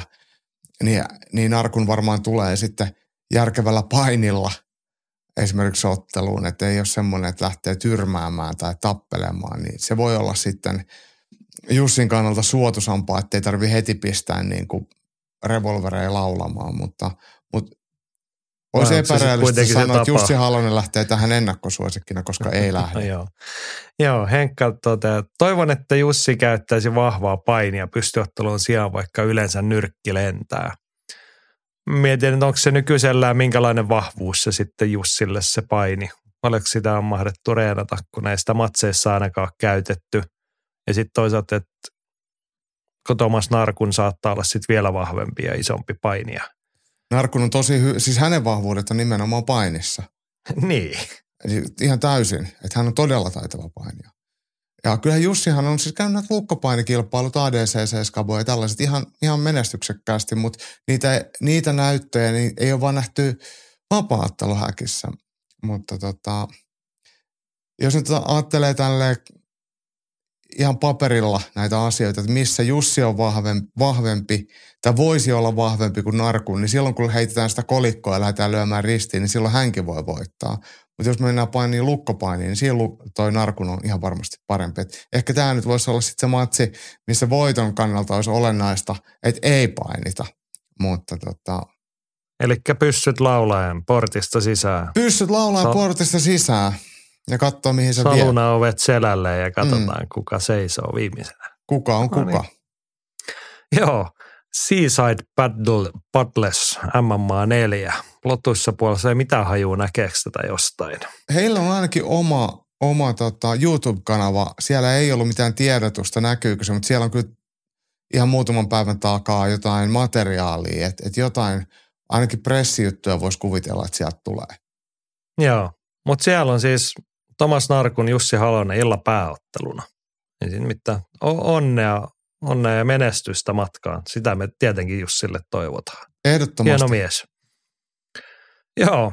Sitten viikonlopun muita nostoja ja hi- lisää hienoja miehiä. Henkka kertoi, että se on muuten BKFCssä sympaattisten nuorten herrojen Mike Perrin ja Eddie Alvarezin kohtaaminen. No nyt Jaakko pitkästä aikaa innostusmittari yhdestä kymppiin. Bare Knuckle FC ja illan pääottelun mainoslausena että tässä on jaossa King of Violence. Nyt ratkotaan, kuka se on. Mike Perry ja Eddie Alvarez paljasnyrkki tappelussa. Ykkösestä kymppiin. Ei mua oikeasti hirveästi kiinnosta vapaattelus kiinnostaa. Tämä itse asiassa tulee mennä silleen, että kun Eddie Alvarez, vaikka hän onkin Underground King ja kova nyrkkeilijä, niin Mike Perry on näitä harvoja tyyppejä, kelle tämä paljasnyrkkiottelu sopii tosi hyvin – ja hänen rohkeutensa ja uhkarohkeutensa ja jopa hulluutensa, niin, niin riittää voittamaan Edi Alvarezin. Et Edi Alvarez on kuitenkin vapaaottelija ja on tottunut erilaiseen menoon, niin, niin peri voittaa. Ja en halua nähdä, kun Alvarezi moukaroidaan pahasti. Niin, no jompaa kumpaa tai todennäköisemmin molempaa, molempia lyödään sille jonkun pienen aivovamman verran mm. päähän tässä, mutta tota, Toivotaan nopeata ja väkivaltaista matsia. Se loppuisi pian. jep, jep. Mutta joo, mun, mulla ei nyt mun innostusmittari epäkunnossa, akku loppu ei värähdä mihinkään suuntaan tämmöisestä kyllä. Joo, mutta hei, mä sanon tässä välihuomiona, mulla oli tämä matsi listoilla jo ennen kuin Henka viesti tuli, koska mua jäi harmittaa alkuviikosta joku kysyi meiltä, piti tehdä listausta medialähteistä ja muista. Ja mulla unohtui siitä – henkilö tai taho, joka on ihan pakko huomioida. Ainakin kaikki pitkäaikaiset Twitterin käyttäjät tietää Kaposan, eli toisaalta Krapaga Hitman. Mä en tiedä mikä on herran oikea nimi. Hän on kanadalainen kamppailulaji, kuluttaja, entusiasti ja muu. Ensinnäkin Twitterissä, kun seuraa Kaposaa, niin näkee suurin piirtein kaikki maailman rujot tyrmäykset ja lopetukset ja muut. Ihan sama mikä promootio, niin Kaposa luultavasti pistää siitä kiffiä ja Ja myös suomalaisia tulemaan. näkyy siellä. Joo, ihan säännöllisesti. Että, että, jaa, että sä tiesit tonkin tyyppistä. Mutta hänellähän on myös Grabaka Hitman nimellä verkkosivu, jossa esimerkiksi tälläkin viikolta löytyy melkoisen pitkä listaus. Että tällaista olisi tarjolla keskiviikosta lauantai. Se on suurin piirtein niin kuin maailman kaikki nyrkkeily ja vapaaottelu ammattilaistapahtumat, mitä on joku keksinyt kertoa ulkomaailmaan, että meillä olisi tällaista tarjolla. Niin löytyy ottelukortit, löytyy striimitiedot, jos sellaisia on ja näin edelleen. Joo, se on, se on oikeasti, se. kannattaa seurata Twitterissä ainakin, niin näkee kaiken tärkeä. Joo, ja nopeasti. Yleensähän, en mä tiedä montaksi ruuta, mitä se ihminen tekee elämässään, että että katsoako se pelkkää kamppailuurheilua viikonloppuisin, mutta sieltä on niin kuin, tuntuu, että hän seuraa kaikkea. Tai aina kun, että jaha, sieltä paukkuu. Montakohan näyttöä silloin?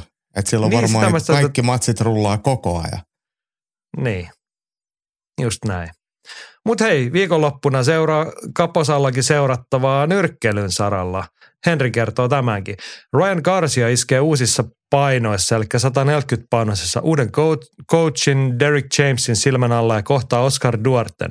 Hyvä paluumatsi Davis Tappion jälkeen. Mielenkiintoista nähdä, mitä James saa aikaan. Uskon, että on hyvä duo. Duarte on voittanut matseistaan peräti 21 tyrmäyksellä, mutta Garcia on se, mikä tässä kiinnostaa. Toivon ja uskon, että Garcia ottelee fiksummin kuin aiemmin ja kypsyttää Duartea 5-7 erää ennen loppua. Ensi vuonna sitten iso matsia, ehkä jopa myös lauantaina ottelevaa neljän paneluokan mestaria Adrian Browneria vastaan. No sehän olisi aika maukas kyllä. Niin ois, niin ois. Mutta kun Browner on vähän semmoinen, että se vo, silloin toi siviilimaailman haasteetkin on välillä vähän sitten viesti, no mihin joo, sattuu. Mutta mut joo, mutta Ryan Garcia ja Oscar Duarte, hyvä ottelupari. Ja se, mikä tässä on kaikista parasta, niin me voidaan katsoa tätä Zoneilta. Joo. Sullahan oli, tai noterasit, katsoit ohjelmakarttaa, niin yrkkelystävänä ei tarvitse paljon taajuuksia vaihtaa. Kerros vähän, mitä kaikkea sieltä Dazonilta lauantaina löytyy.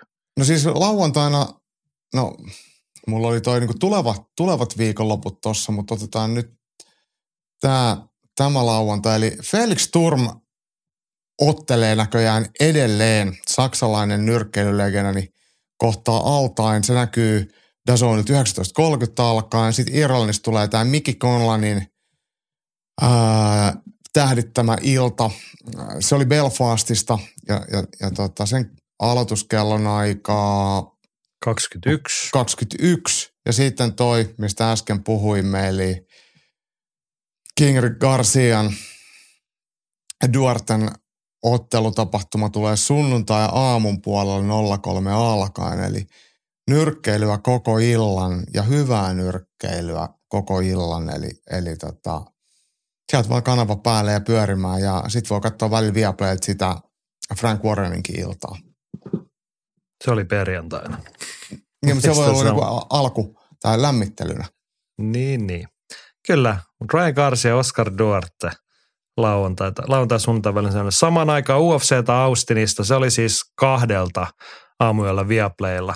Siellä pääotteluna Benel Darius vasta Arman Charukian. Kyllä tässä kamppailuystävää nyt taas hemmotellaan. Näin. Näillä eväin mennään kohti postiosiota. Ylilyönti podcast. Kamppailu kansan radio. Ja sitten tässä meillä postiosiossa vielä, tämä on nyt käsikirjoituksen pisin osio. Lähdetäänpä puskeen eteenpäin. Täällä on, tota, täällä on vähän uutta vanhaa, palataan jonkun verran aiempiin puheen aiheeseen. Otetaan ensin Samulilla, tämä sopii tähän jatkoksi. Ikinuorista kuidasta tuli mieleen, että jos molemmat saisitte palauttaa yhden suomalaisen uransa päättäneen vapaattelijan takaisin 20-vuotiaaksi ja hänellä olisi sama tieto ja taitotaso kuin uransa lopettaessaan, kuka hän olisi ja miksi? Todetaan ensin tuosta Jimi kommentti, tai Samuli sanoi, että kaikki saa vastata mielellään. Jimi oli ainoa, kun vastasi.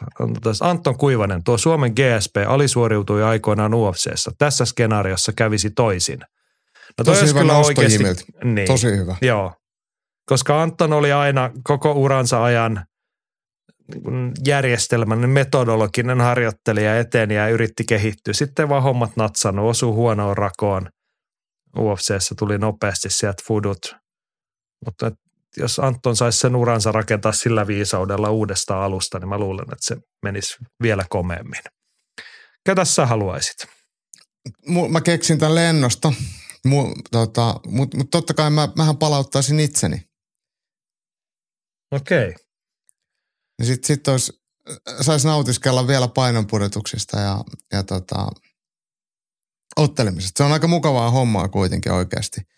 Et vaikka sitä okay, sivusta on seurannut niin. enemmän viime vuosina, niin, niin totuus on kuitenkin varmaan aika monelle valmentajalle ja tämmöiselle, jotka on en, ennen kilpailun, niin, niin se olisi tosi nastaa hommaa tehdä ikuisesti, koska se herättää aika paljon tunteita ja fiiliksiä ja, ja niitä on helppo, helppo ikävöidä.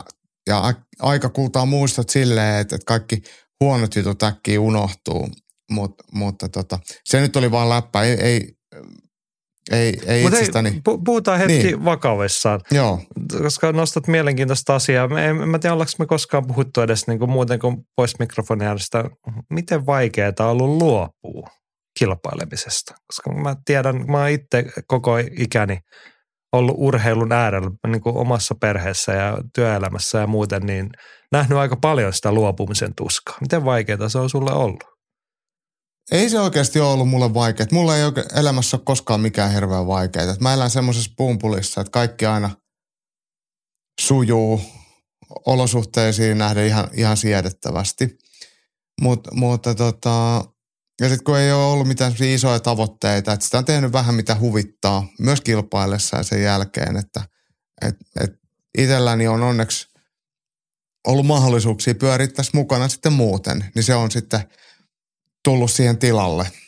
Niin, niin ei, niin kuin missään muuallakaan oikeastaan siviilimaailman puolella, niin jostain kumman syystä, niin, niin, niin, niin mitään semmoisia ihan älyttömiä vastoinkäymisiä ei, ei omalle kohdalle tunnu osuvan, että aina niistä jotenkin sitten selviää. Niin tostakin ja mä edelleen osana tätä, tätä koko kuvioa ja koen itseni onnekkaaksi, kun saan olla. Että kyllä tuolla kun keitsissä joku pörrää ja siellä omat kaverit ottelee ja omat kaverit koutsaa ja omat kaverit vaikka pyörittää tapahtumaa, niin, niin koen olevani tosi etuoikeutettu, että saa olla osana tätä koko järjestelmää. Että se on vähän sama, että mikä se rooli sitten lopulta on. Jaakkohan on se ruttukorva, joka käyttää somessa aina näitä hashtag siunattu, kiitollinen, onnellinen. Joo, just näin. Joo, God bless. Mies, mies, jolla sujuu siedettävästi aina. Sähän voisit perustaa semmoisen joku retriitte, sujuva elämä retriittejä ruveta vetämään. Tai jotain, mm. voisitko sä jonkun kirjan kirjoittaa, self-helppiä vähän? Joo, joo. Siis mä voin kirjo- kiteyttää sen, että kirjoittaa sen sulle tästä, että ajattelee positiivisesti, niin se on, se on jo se, niin se on pit, Pitäisikö meidän tehdä ylilöintipodcastiin semmoinen Jaakon sujuvan elämän korneri? Sä voisit jonkun viisauden kertoa joka viikko. Vai onko se sitten se sama viisaus joka Se on viikko? se sama viisaus, kun se pätee aina niin kuin kaikkeen, niin, niin, niin se, se pyyhkii aina ne kaikista pahimmat, pahimmat tota, harmituksen terät sieltä sitten veke. Pidä toi mielessä, voit palata tuohon hetken päästä. Mä, saanko mä kertoa oman vastaukseni Saat. tähän näin? Sä ehkä yllätit puskista ihmiset. Mä luulen, että kovin moni ei, pidempää kuunnelu ei ylläty, jos mä sanon nimeksi tähän Tom Niinimäki. Oikeastaan hänen pätee tota, toi sama kuin Antonin, että se UFC-ura jätti toivomisen varaa tai pieni alisuoriutuminen siellä. Ja Tomppaan pätee se sama. Ja siis mua on oikeasti, mä näin sitä silloin läheltä, olin jonkun verran, en, en siis millään tapaa silleen osallisena, mutta sain olla silleen lähellä, että näin mitä se oli. Miten hyvää duuni, miten järjestelmästi yritettiin ja kaivettiin ja sitten ihan kaikki ei riittänyt, ihan kaikki oli kunnossa. Ja mä luulen, että siinä kohtaa, kun Tomppa lopetti uransa, niin hänellä oli, olisi ollut sellainen viisaus, että, että jos saisi ton ottaa uudestaan, niin se menisi eri tavalla. Myös sen suhteen, että se, mikä näin niin kuin sivusta sanotaan, tai kuluttajana fanina jäi kaivelemaan, että jos Tom Ninmäki olisi päässyt ufc vaikka 3-5 vuotta aikaisemmin, niin jälki olisi ollut vielä niin kuin kovempaa. Helppo Niin, allekirjoittaa. Joo. Ja sivuasemana terkkuja Tippi Hirvikankaalla. Tippi Hirvikankaassa mun kirjassani Suomen vapaat oli historia turhauttavia vapaat, koska Tippi on kaikista se, Timo Juhani on se niin luonnonlapsi ja lahjakkuus, jolle kaikki oppiminen tuntuu olla helppoa ja sitten ne jäi jotenkin ne kortit jäi katsomatta. Mä jotenkin luulen, että Tipikin on aikuistuttua löytänyt sellaisen viisauden, että mitä jos olisi saanut tehdä ne uudestaan, niin olisi pelattu ne kortit eri tavalla. No niin. Suomi on, siis ylipäätään, siis meidän kaikkien elämä on täynnä sivusta katsottuna tuollaisia tipin kaltaisia lahjakkuuksia, milloin milläkin osa-alueella, jotka sitten ei ehkä täysin pääse sitten ulosmittaamaan sitä omaa osaamistaan syystä tai toisesta. Ja se on ihan inhimillistä. Että mä en ainakaan kato ihmisiä halveksuen tai vihaten tai arvostellen sen takia, että, että joku hukkaa jonkun asian. Että se on vain elämää ja me ollaan kaikki omalla lailla ää, epätäydellisiä. Että et, et vähän kuin roolipelissä luodaan hahmoa, että johonkin laariin laitetaan vähän enemmän ja sitten johonkin laariin laitetaan vähän vähemmän ja sellaista se vaan on. Joo, tämä ei ollut siis sillä tavalla moite, että Tippi olisi sitä hukannut. Se oli taas niin kuin sivusta katsottuna, niin kuin olisi ehkä niin kuin muut ihmiset näki. Pitkään skeneä seurannut muistaa ne puheet, että Tipin pitäisi, Tipi on meidän seuraava UFC-ottelija, sitä ja tätä. Ja se ei koskaan toteutunut. Ja mun Mm. mielestä se, mä oon kanssa sitä, niitä ihmisiä, kenen mielestä se olisi pitänyt toteutua. Ehkä jollain toisella polulla se toteutunut, mutta on ehkä ennenkin sanonut, mähän on nykyisellä, mulla on ihan valtava arvostus edelleen Tipien kohtaan ja jopa niin kuin kunnioitus ja sieltä kannalta, koska Timo Juhani on muun muassa pitänyt minun lapsestani yläkoulussa huolta, vetänyt sille liikunnan tunteja ja nykyisellään mun valmennettavia liikun, koutsaa siellä liikuntatunneilla ja yrittää pitää niistä huolta, niin arvostan tällaista suuresti. Hän on löytänyt hienon polun itselleen nyt niin kuin Nythän on mutta semmoinen, jälkeen. semmoinen tilanne, varmaan Tipiikin saattaa koskea, en tiedä, mutta mahdollisesti, että Suomen vapaatteluliitolla on taas päävalmentajan hakupesti käynnissä, niin, niin sehän voi olla vaikka semmoinen, semmoinen tota, rooli, mikä voisi Tipillekin sopia. Niin, voitte katsoa, jos niinku kiinnostelee tällainen leveä elämäntapa kuin Jaakolla, että niinku katottomat urheiluautot, kattohuoneistot ja etelälomat, niin sitten vaan pistätte papereita sisään hakemaan vapaatteluliiton päävalmentaja pestiin. Jep. Se on leveä leipä se. Joo, mutta nyt mä pyysin sua pitää äsken ajatuksesta kiinni, niin luen Samulin seuraavan kontribuution. Sellainen sivuhuomio, että vuosittainen ylintö juomapeli bingo on aina rakkaudella tehty. Kun vuodessa kuuntelee reilu 150 tuntia teidän höpinöitä, sieltä tarttuu ne sanonat itsellekin ja en ihmettele, että tietyt läpät toistuvat. Ei ole tarkoitus kettuilla, mutta jos vuodelle 2024 keksitte taas uusia, niin saadaan päivitetty bingo sitten vuoden päästä.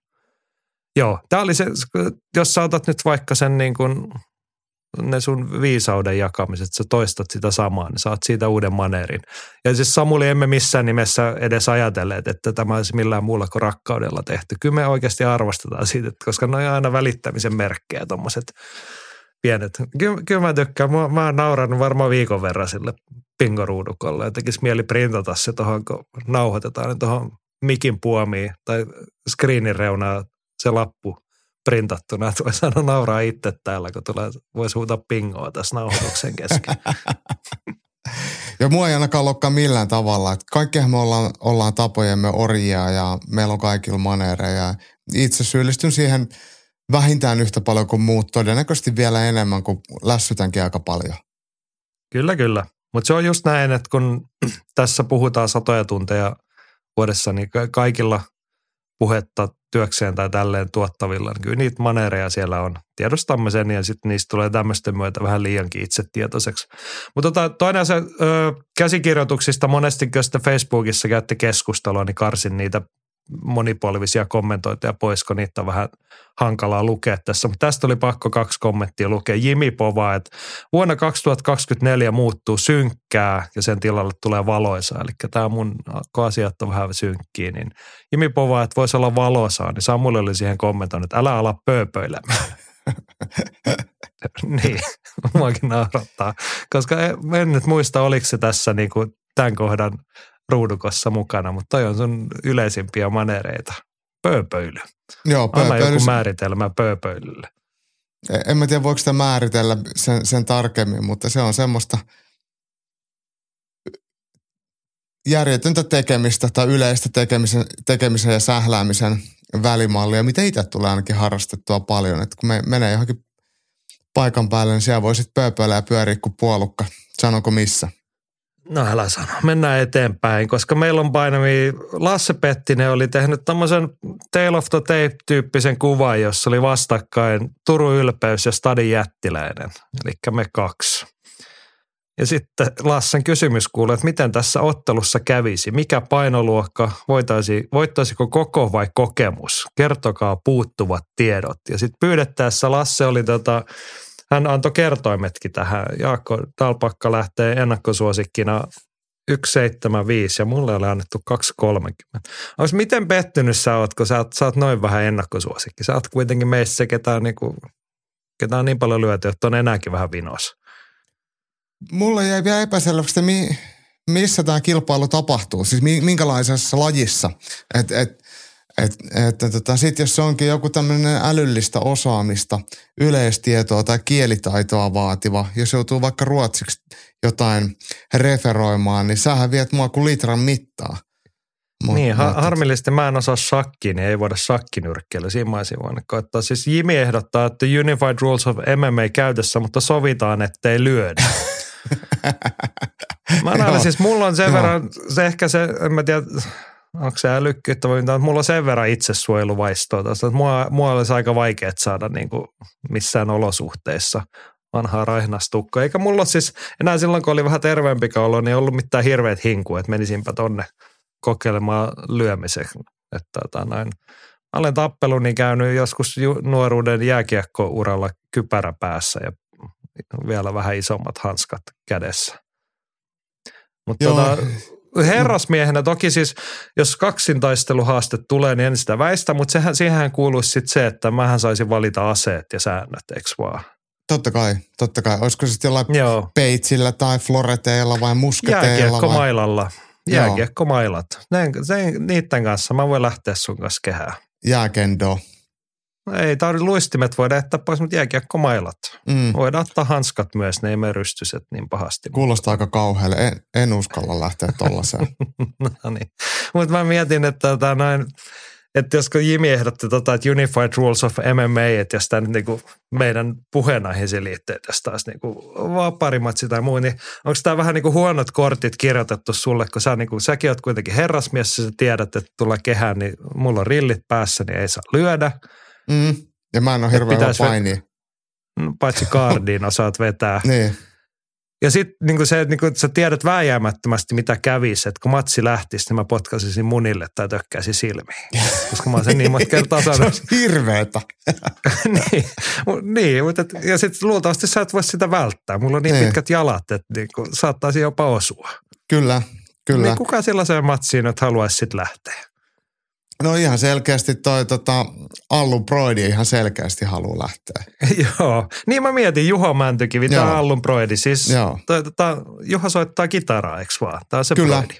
Joo, Mainostetaan. Takalaiton ma- ma- orkesteri. Joo, takalaiton. Ottakaa seurata kuunnelkaa todella kovaa tykitystä. Mutta Juho kirjoittaa, että katsomatta illan paras. No niin, että pidetään tätä, niinku, pidetään toi mielikuva, että niinku illan paras, mutta kenenkään ei tarvitse katsoa tätä. joo. Joo. vaan? Kattokaa mielikuvituksessanne ja älkää potkiko mua munille. Niin, paitsi jos on sille tuli tuossa mieleen, tota, että kun Kuronenkin oli päässyt johonkin räppivideoon, niin jos joku haluaa tehdä musiikkivideon, niin kyllä me voidaan tulla siihen starailemaan. Että niin kuin. Joku sitten käsikirjoittaa semmoisen uskottavan näköisen, niin me voidaan siinä sitten kamppailla. To, kenen musiikkivideon sä muuten haluaisit mennä? En mä tiedä, mutta eikö Takalaittomalla ollut joku ylilyöntiniminen biisi? Oli aikoinaan, joo. Nykyisin No niin. vetää enkkuu kyllä, mutta niillä on hieno, hieno video, ainakin Rip and Burn, missä Juho vetää farkkusortseessa ilman paitaa vähän karatea kitaran kanssa, niin kyllä se maistuu. No niin, käykää katsomassa. Takalaita, kovaa kamaa. Ja et, et kenen musiikkivideolle mä haluaisin Niin. vai? En mä tiedä, tää tuli nyt vähän puskista.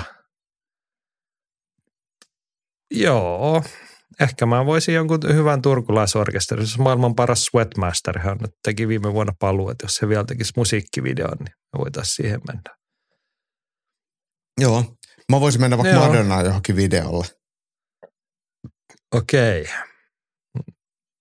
No joo, jätetään tämä nyt siksi. Tota, ei tohon oikeasti ole mitään lisättävää. Mennäänkö Mm. eteenpäin? Mennään vaan. Nyt tulee Jaakko sulle palautetta nimittäin. Viime jaksossa meillä oli sana-assosiaatio ja siellä oli mi- mielikuvaharjoittelusta päädyit puhumaan. Mäkin sen Tero kommentoin, että kun kuuntelin Jaakko vastaustasi mielikuvaharjoitteluun, niin nyt vaikuttaa siltä, että et ainakaan urheiluun liittyen sinulla ei ole kuin korkeintaan pinnallinen käsitys asiasta. Kerron lisää, kun nähdään. Kuulostaa vähän pelottavalta, kun Tero ilmoittaa, että I see you when I see you. Tota, no, ei, ei Tero ole pelottava kundi. Mutta tota, niin, mitä sanot? Ja Jaakon puolesta mä sanoin, että se oli sana-assosiaatio. Ei ollut mikään niinku, et, et sä ollut mitenkään valmistautunut niihin ja niinku miettinyt, että mitäs mä nyt sanoisin mielikuvaharjoittelusta. Mutta haluatko korjata arviotasi tai täydentää Ei, tai jotain? En, ei, ei mulla ole mitään, mitään tarvetta tota, sitä korjata. Mutta mut, vähän sama kun puhutaan kaikenlaisista elämäntapa-valmentajista ja hyvinvointivalmentajista ja, ja, ja monenlaisesta tämmöisestä abstraktista valmentamisesta ja opettamisesta, niin markkinoilla on ihan hirveästi kaikkea semmoista vähemmän validia osaamista. Ja sitten ihan sama kuin, jos ei se opettaja ole, tai neuvoja tai valmentaja ole ihan, ihan tosi pätevä, niin aika harva osaa niitä hyödyntääkään täysin. Niin musta mielikuvavalmennus on yksi semmoinen, semmoinen mikä menee tuohon kategoriaan, mitä tehdään tosi monella eri tavalla ja tosi vaihtelevin lopputuloksin, niin, niin, niin, niin mä en millään lailla sitä Ylen katso. Itse mähän on käynyt Seppo Heinola, joka on Suoma, yksi tämmöinen Suomen varmaan tunnetuimpia ää, henkisiä valmentajia. Et ala on silleen kyllä tuttu ja ihan, ihan huikea, huikea herrasmies ja huikea osaaja. Ja avasi silloin maailmaa ihan semmoisesta kulmasta, mitä itse tiennyt. Niin se oli kyllä ihan mielenkiintoista. Mutta mä juttelen Teron kanssa sitten, kun Tero tulee soittelee ovikelloa. Mä veikkaan, että sillä on joku Honda-kauppakirja siinä ja mä joudun vielä allekirjoittaa sen ja joudun ostaa siltä auto. Niin auto kuitenkin, että ei semmoista Honda Manki.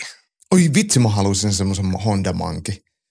Saat sen kokonaan, että sä pystyisit ajamaankin sillä. No niin, ja jalat just just ylättäisi asfalttiin. Jos jollain nyt siellä on hyvä kuntoinen Honda Manki, niin tota, puunatkaa kuntoon kevääksi, niin kyllä Jaakko ostaa sen. Olisi aika ko- ko- komeata he Hesan kesässä. Kyllä kai Espal saa vielä mopolla ajaa sentään, että pärtsäisit siitä Mankin kanssa läpi. Joo, mä laittaisin siihen kyllä semmoiset tehoputket, että se pärjäisi oikein kunnolle, että pyöräilijät vituttaisi. Joo. Ja sitten luureihin Keban kesä Espala, muistatko klassikko hitti? En, en muista, en, en ehkä kuulu kohderyhmään. Okei, okay. no kaiva se esiin, hieno biisi. 80-luvulta, Asko Kallonen, tiedät miehen. Tiedän, Soittaa, tiedän. Soittaa kitaraa Kebassa. Okei, okay, okei. Okay. Siis mä, mä, mä jotenkin luulin, että tämä on joku uusi, joku hitti, mutta... mutta Ei, kasari, Suomi rokkii. Okei, okay. Nyt mun pitää, pitää Kyllä sä, sä tiedät sen, ja Joo. kaikki muutkin tietää, olette varmasti joskus sen kuulleet, vaikka ette tietoisesti. No niin, Siis Jaakolle Asko siis Honda Manki. Asko Kallosestahan oli jossain, oli, olisiko se ollut Hesarissa vai Ylellä?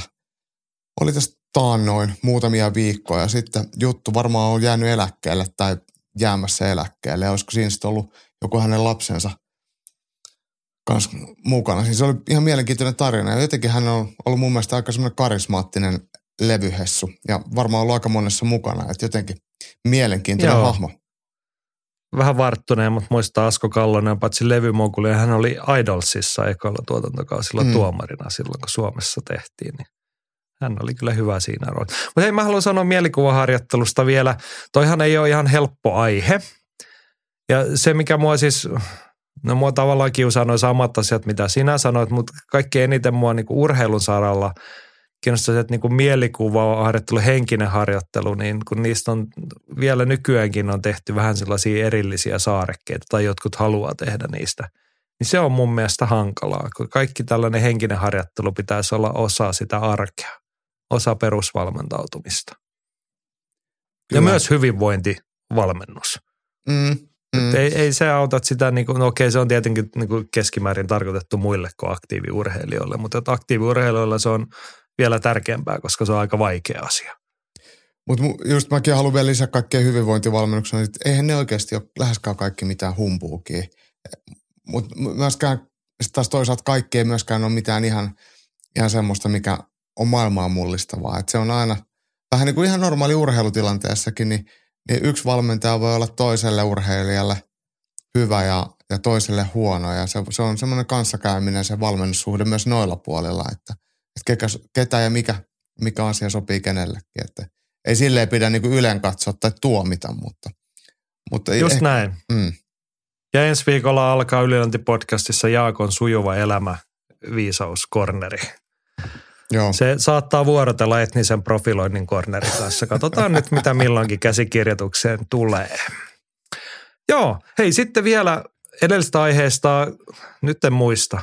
Olikohan Jimin kysymys tai jonkun, että minkälaisen, tai puhuttiin potkunyrkkelijöiden MM-kisamenestyksestä oli se kysymys, että minkälaisen taustan potkunyrkkely antaisi, jos siirtyisi vapaaotteluun, niin eihän tämä nyt ole suuri yllätys, että kehälajien kirjavaihtaja potkunyrkkeilyvalmentaja Antti Sarjola on tähän vastannut pienellä harkinnalla. Ja nyt täältä tulee tämmöinen.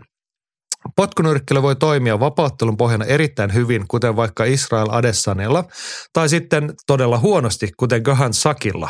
Näistä Saki oli siis selvästi parempi ja menestyneempi potkunyrkkeilijä.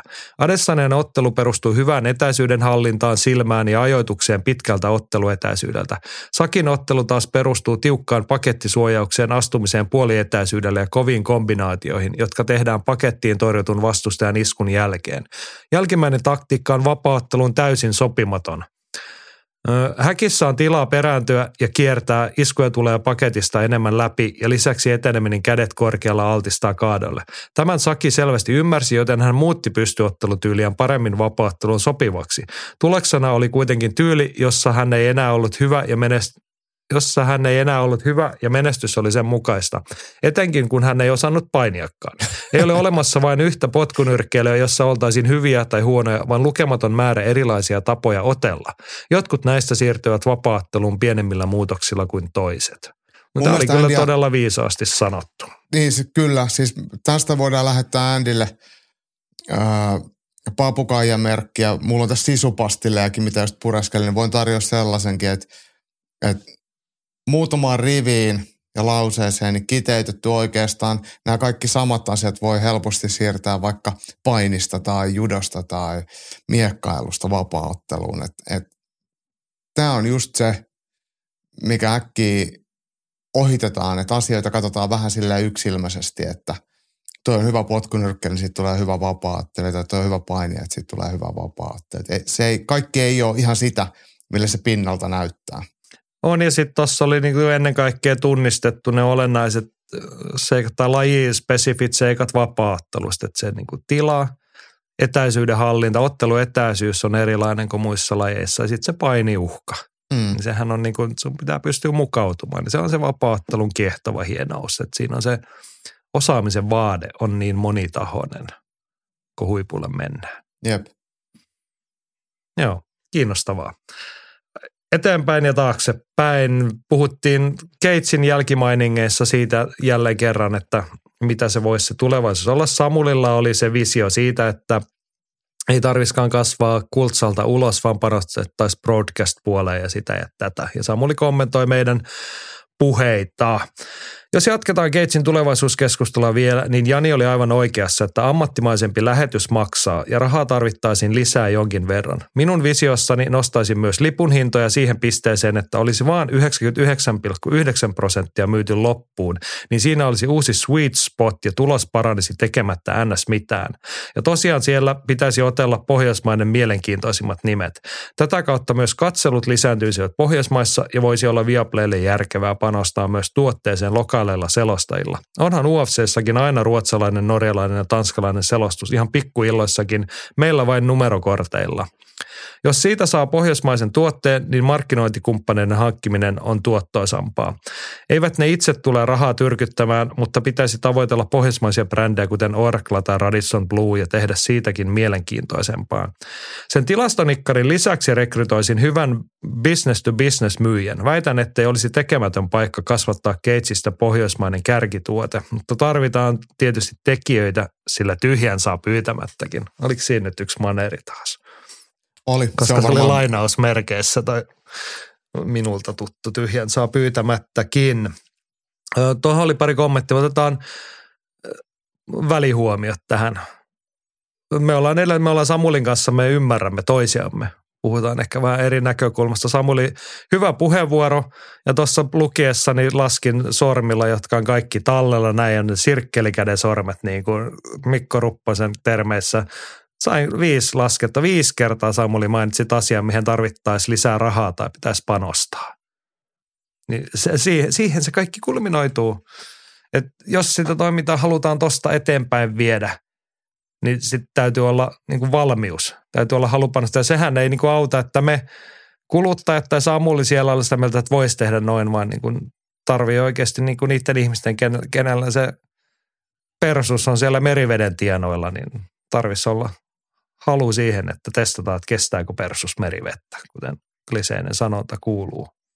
Joo, ja tämmöisen pien, Keitsen on kuitenkin pieni promootio siinä mielessä, että siellä on tosi vähän työ, henkilöitä tekemässä ja ne ihmiset, jotka tekee, niin tekee montaa eri asiaa ja on selvää, että, että, että jos halutaan kasvaa ja kasvattaa vaikka B2B-myyntiin, niin se vaatii osaamista.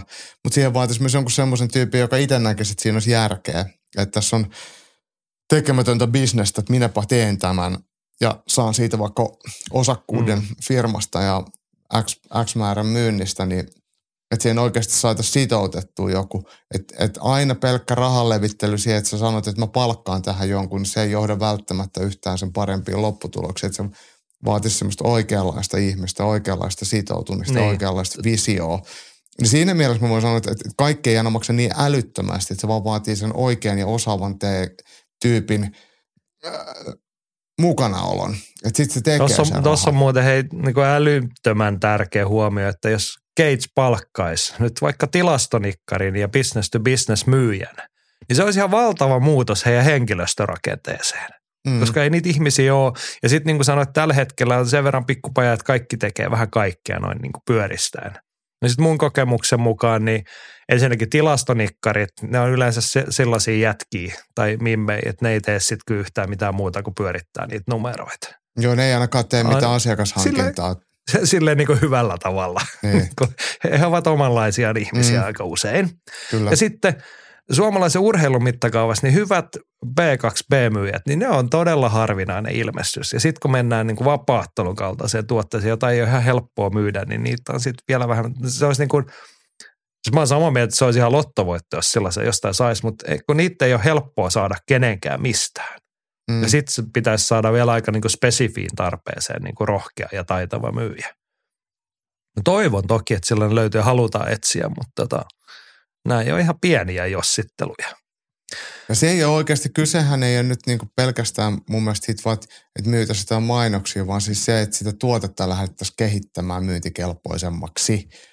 Että se, se, se, va, se vaatisi muutakin kuin sitä, että sulla olisi pelkästään puhelin kädessä ja sä soittelisit. Kylläkin, mutta ihan ensimmäisenä se vaatisi sen, että niin kuin halutaan Totta kai, myydä totta kai. merkittävästi enemmän, tehdä jotain eri tavalla, koska tämän, me aina päädytään siihen samaan toistaan, että se nykyinen tuotehan toimii. Mm, Että ehkä niin kuin, tälleen mä oon miettinyt paljon niin kuin kuluttajatasosta niin kuin meidän sivustaseuraajien tasolla, niin se vaikuttaa ihmisten mielikuviin, kun Keitsihän on tehnyt, ne on tehnyt kymmenen vuotta enemmän tai vähemmän san, samaa kultsalla pienin parannuksin, pienin muutoksin. Se toimii, se luo salin täyteen, silloin TV-tuote, se elättää ihmiset. Mutta se, mitä se ta, niin kuin mielikuvatasolla tuottaa, on se, että kun sä teet kymmenen vuotta samaa hyvin, niin ei se ihmisistä tunnu enää samalla tavalla. No niin, ne on tehnyt tota aina. Jep. Ymmärräks? Tai ehkä mä sanoinkin tämän viimeksi, että kun Hamara on tehnyt jotain uutta, ja jengi saa niinku positiivisesti, että hei, nämä, tekee, nämä kehittyy ja tekee sitä tätä. Niin sitä sen saman hyvän toistamista on vaikea tehdä niin, että se näyttää ja tuntuu ihmisistä aina vaan hyvältä. No jos mulla on semmoinen nakkikiskakärry ja mä vien se aina Espalle perjantai- ja lauantai-ilta ja myyn siitä aina perjantai- ja lauantaisin nakkeja kännisille, niin kyllähän se toistaa sitä samaa. Että jos mä haluan tehdä jotain parempaa, niin mun pitää ostaa joku ravintola tai tehdä kolme isompi, isompi kärry tai useampi kärry tai ruveta tarjoa äh, jotain kasvisruokaa tai mitä ikinä. Kyllä se yleensä aina sitten niinku vaatii semmoista jonkinlaista Kyllä, kyllä. tuotteen Ja kehittämistä ja sisältyy aina kasvattamista. riski Niin, siinä niin, niin, nimenomaan, just näin, just näin. Joo, hei sitten tuossa oli tossakin ja viimeksi puhuttiin siitä niin ottelijarosterista ja siitä pohjoismaisuuteen panostamisesta, niin pari kommenttia tuli siihen. Andy toteaa, että Lukas Pereira on niitä prasseja, joita kannattaisi jatkossakin käyttää Keitsissä ja muissakin promootioissa. Mieshän asuu Suomessa ja on otellut Keitsissä jo kahdesti. Hän voisi hyvin otella vuorollaan vaikka kaikkia suomalaisia höhensarjalaisia vastaan Edward Walsista ja Jerry Quanströmin. Ei sillä ole väliä, minkä lipun alla sinisen kulman ottelija tulee, jos hän on tuttu yleisölle. Voittanut sen ja hävinnyt tuolle. Ja Kyllä. Henkka toteaa, että Pereira ehdottomasti lisää mukaan, kun on jo tuttu nimi. Eikö se kasotti ollut vähän samantyylisessä til- samantyylisessä tilanteessa, otti pari voittoa, meni oneiin. Furuheim, kun on sopparityyppi ja pikkuhiljaa tekee nimeä, niin hänet voisi iskeä jotain suomalaista vastaan. Esimerkiksi just Walls tai Kurhela nostaisi hänenkin mielenkiintoa. No tuossa on just se olennainen pointti, että mua ei, niin kuin, Jon Furuheim on niin kuin ilmiselvästi tyylikäs jätkä ja hyvä ottelija, mutta ei mua kiinnosta katsoa, kun se ottaa jotain. Mä, nyt mä en enää muista, siitä on kolme, neljä, viisi päivää aikaa, kun se otteli. Ja mä muistan, minkä maalainen tai minkä niminen tyyppi se oli, ketä vastaan se otteli. Ja kaikista valitettavinta Furheimin tilanteessa on se, että hän käy tekemään tässä nyt sen uransa Keitsissä ja sitten se menee Cage Warriorsiin tai johonkin muualle. Että se on, tää on vaan semmoinen niinku irto tai niinku astilauta hänen urallaan, että me ei saada siitä mitään. Eikä se mua haittaa, mutta se olisi paljon hienompaa sen aikaa, kun se ottelee Suomessa, niin se ottelisi jotain suomalaisia vastaan. Se voisi kasvaa suomalaisten suosikiksi ja sitten me seurattaisiin sen uraa kansainvälisesti, mutta mut ei, sitä ei ole luvassa. Joo. Ja Lukas Pereira, hän tosiaan Andin tiedon mukaan hän reenaa jossain Vantaalla, jossain niin kuin vähemmän kamppailunimisellä salilla. Mikä se oliko? Ja se oli se Salini Sport Center. Joo. Tai, kun mä luulen, että se on jossain Kuopiosta jossain, mutta ei, ei kai sitten. No en, En, mä, mä, mä en oikeasti tiedä. No en mä, siis se oli ensimmäinen kerta, kun kuulin sen nimen. Mä sitten mä nopeasti googletin. Mun mielestä se tuli jotain Vantaalta Mutta tai jotain. mut Delsio Pereirahan valmentaa siis siellä sa, tuolla tota. Joo, joo. Et en tiedä, No niin, mutta niinku- siis, niin, mutta siis Lukas Pereira, tervetuloa uudelleen. Mm. Ei, ei siinä mitään. Mutta suomalaisia vastaan. Joo, Et ei toista prassia, ei mitään georgialaista, ei moldovalaista, ei Ei, armeijalaista. eikä vastaan. Furuheimia vastaan. Ei, sekään ei vieläkään kiinnosta. Mm. Joo, taas saatiin kehitettyä suomalaista kamppailuurheilua. Sitten otetaan isompaa globaalia näkökulmaa. Se olisi Jaakko, käsikirjoitus lukee, että Jaakon business corneri. Sä Mm. haluaisit nostaa pari aihetta tähän kohtaan. Joo, ja tota, meillähän on, UFC on kuitenkin meidän leipälaji, ja, ja UFC on ollut sitten täällä otsikoissa, ää, tai UFCn taustayritys Endeavor on ollut otsikoissa. Ensinnäkin VVE, joka UFCn kanssa yhdistyi tähän TKO, onko se TKO Groupiksi, niin VVEn vähemmistöosakkaat on lähtenyt oikeusteitse hakemaan korjausta tilanteeseen. Ja tämä johtuu siitä, että VVE pamppuu. Vince McMahon olisi myynyt tai yhdistynyt tämän, yhdistänyt voimansa ystävänsä Ari Emanuelin kanssa eli UFCn kanssa alihintaan. Ja nämä vähemmistöosakkaat ei olekaan sitten saanut sitä, mitä heille kuuluisi. Ja tämä nyt on tietenkin mielenkiintoista, että tuleeko tästä yhtään mitään, mutta samaan aikaan tämä koko TK Group miettii, että josko ne vetäisi itsensä pois pörssistä.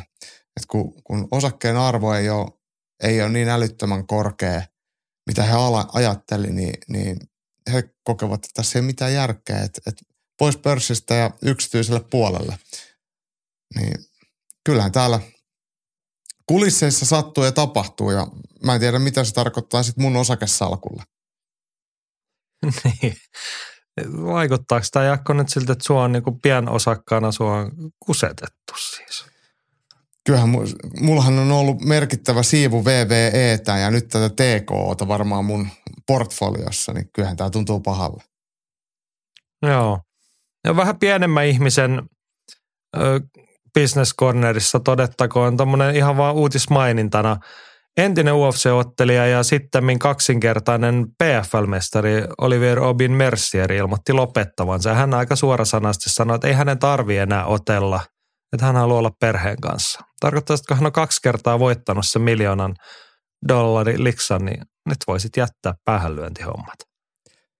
Joo, ja tää, tota, tätähän on somessa jaettu ja tämä on hyvä semmoinen tietenkin PFLn mm, promo jo siinä mielessä, että, että käyt UFCssä ottaa 20 plus 20 deal matseja ja sitten kahden vuoden päästä voit jäädä miljonäärin eläkkeelle, kun vaihdat firmaa. Ja samassa turnauksessa painoluokkaa ylempänä Magomed Magomed Gerimo, joka voitti Ruotsin Sabidysin finaaleissa, niin, niin ei hänkään mitään ihmeitä on muualla tehnyt ja nyt sitten PFLn puolella miljoona, niin että jos, jos jotain PFL pystyy hyödyntämään ja osaa hyödyntää, niin on tämä, ja heidän tuleekin hyödyntää, niin on tämä turnausvoittajien miljo, miljoona tili.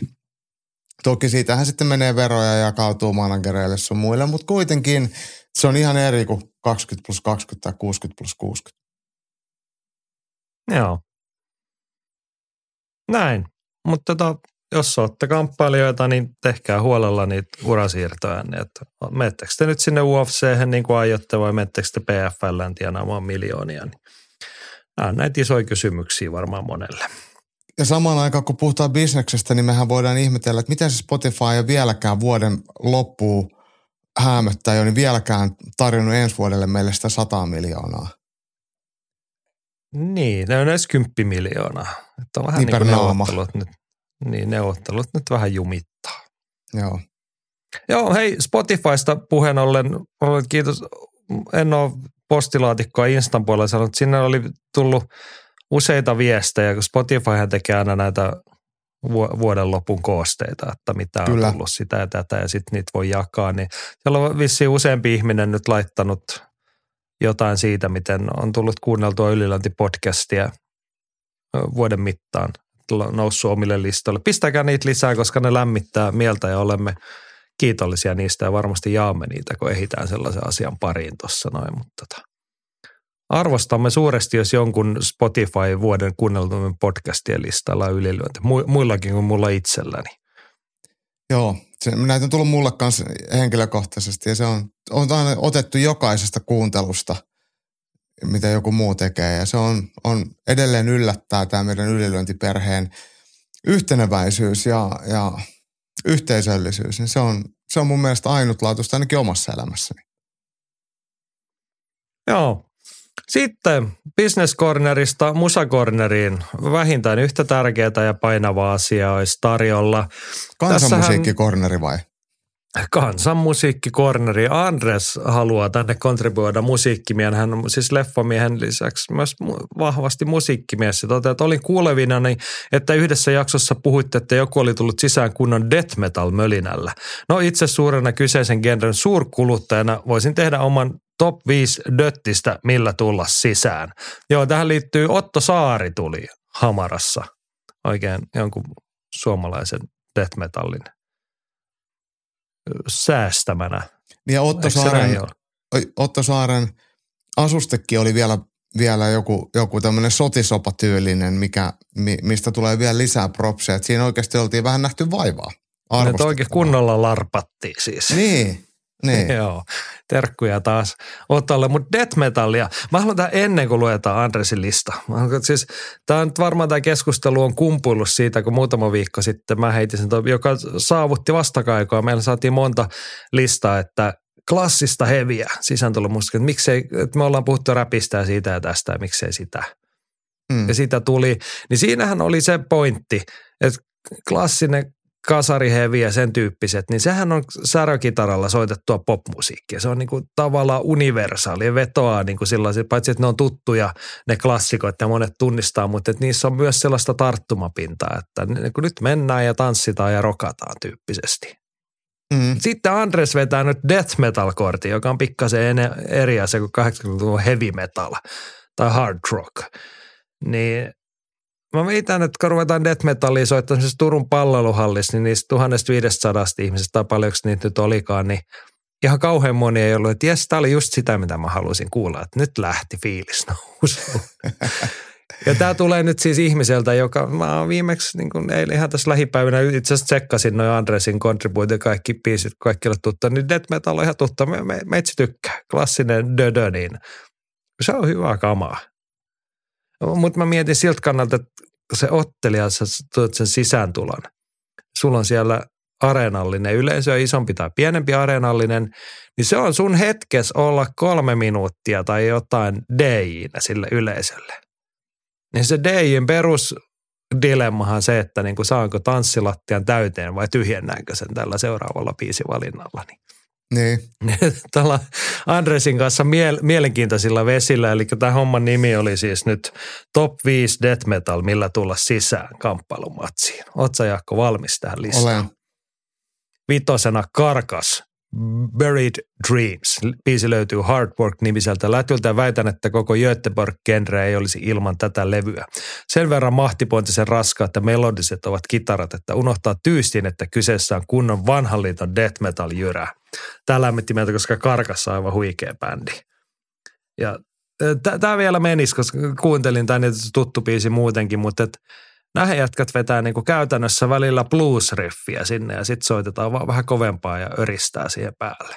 Mutta tuossa oli hieno dynamiikka. Buried Dreams on komea biisi ja Hard Work on hieno levy.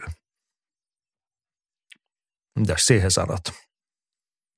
Ehkä tämä ei ole niinku semmoinen mikään oma semmoinen suosikki genre, vaikka kyllä death metalli sitäkin menee, mutta tämä ei ole semmoinen, kun sä sanoit tuosta kehän tulemisen vaikeudesta, niin mä en ehkä itse valitsisi kyseisestä genrestä. Niin, mutta sä voit sivistää itseäsi, googleta Karkas ja Hardwork, ota kuvahaula, niin ton biisin, no biisin, ton levyn, albumin kansitaiteen on tehnyt se Aliensukko, mikä sen nimi, se sveitsiläinen. Sige Okei. vai mikä? Okei. Mun mielestä siinä on hänen taideteos kannessa. Komea kansi. Joo, nelosena. Suomi-musa, Impaled Nazarene, vitutuksen multihuipennus. No hmm. onko tämä nyt sitten death metalia vai black metal? Itse väitän, että kumpaakin. Raina löytyy Suomi Finland perkele nimiseltä lätyltä. Ei paras levy, mutta tämä kun lähtee, niin on vaan pakko örveltää mukana. Haudattani teidät vedin käteen ja huusin, että olen Jumala, legendaarista. Joo. niin. Et mä sanon, niin karkas meni vielä, siitä saattaa niin kuin harjaantunut kuulee kuulla, kun sieltä lauletaan Welcome to the world of pain. Niin siinä on vähän meininkiä, mutta tai Impaled Nazarene menee ehkä enempi siihen sektoriin, että jengi ei halua sitä kuulla. ja tota, Luttisen meiningit on, kyllä mä laitan, että kyllä tämä menee niin kuin black metal genre, ja sitten ollaan niin kuin, sitten ei puutu kuin palava kirkko enää screeniltä sieltä. että Vaikkei sitä nyt Suomessa sitten niin ole tehtykään. Joo. Kolmosena, tämä paranee koko ajan vaan. Dying fetus, your treachery will die with you. Nykydöddiksen ehdot on mun lemppari. Sen verran teknistä ja todella taidokasta menoa. Jos tulee mahdollisuus nähdä livenä, niin kannattaa käydä katsastamassa. Itse poistuin paikalta suu auki tuumaten lähinnä, että mitä hän hittaa mä äsken todistin. Joo, tää oli sellaista tekniikkametallia.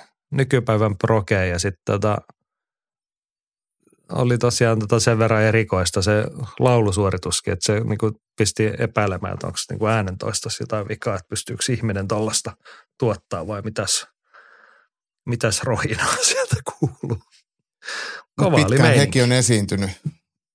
Et, et jos eka, eka levy on jo 95. Joo. Kakkosena Torso Fucked, Raped by the Elephants. Kotimainen tapaus, joka on vasta viime vuosina tullut meikäläisen elämään jäädäkseen. Kunnon Biggest Scream meininkiä. Sanoista ei saa mitään selvää sitten. Itse biisistä on tullut maailmalla aikamoinen tapaus, kun tyyliin kaikki coveroivat tätä. Ja Tsekissä jengi on kehittänyt tälle ihan ihmeellisen kärsätanssin. Keikka oli harvoin ja lähinnä ulkomailla.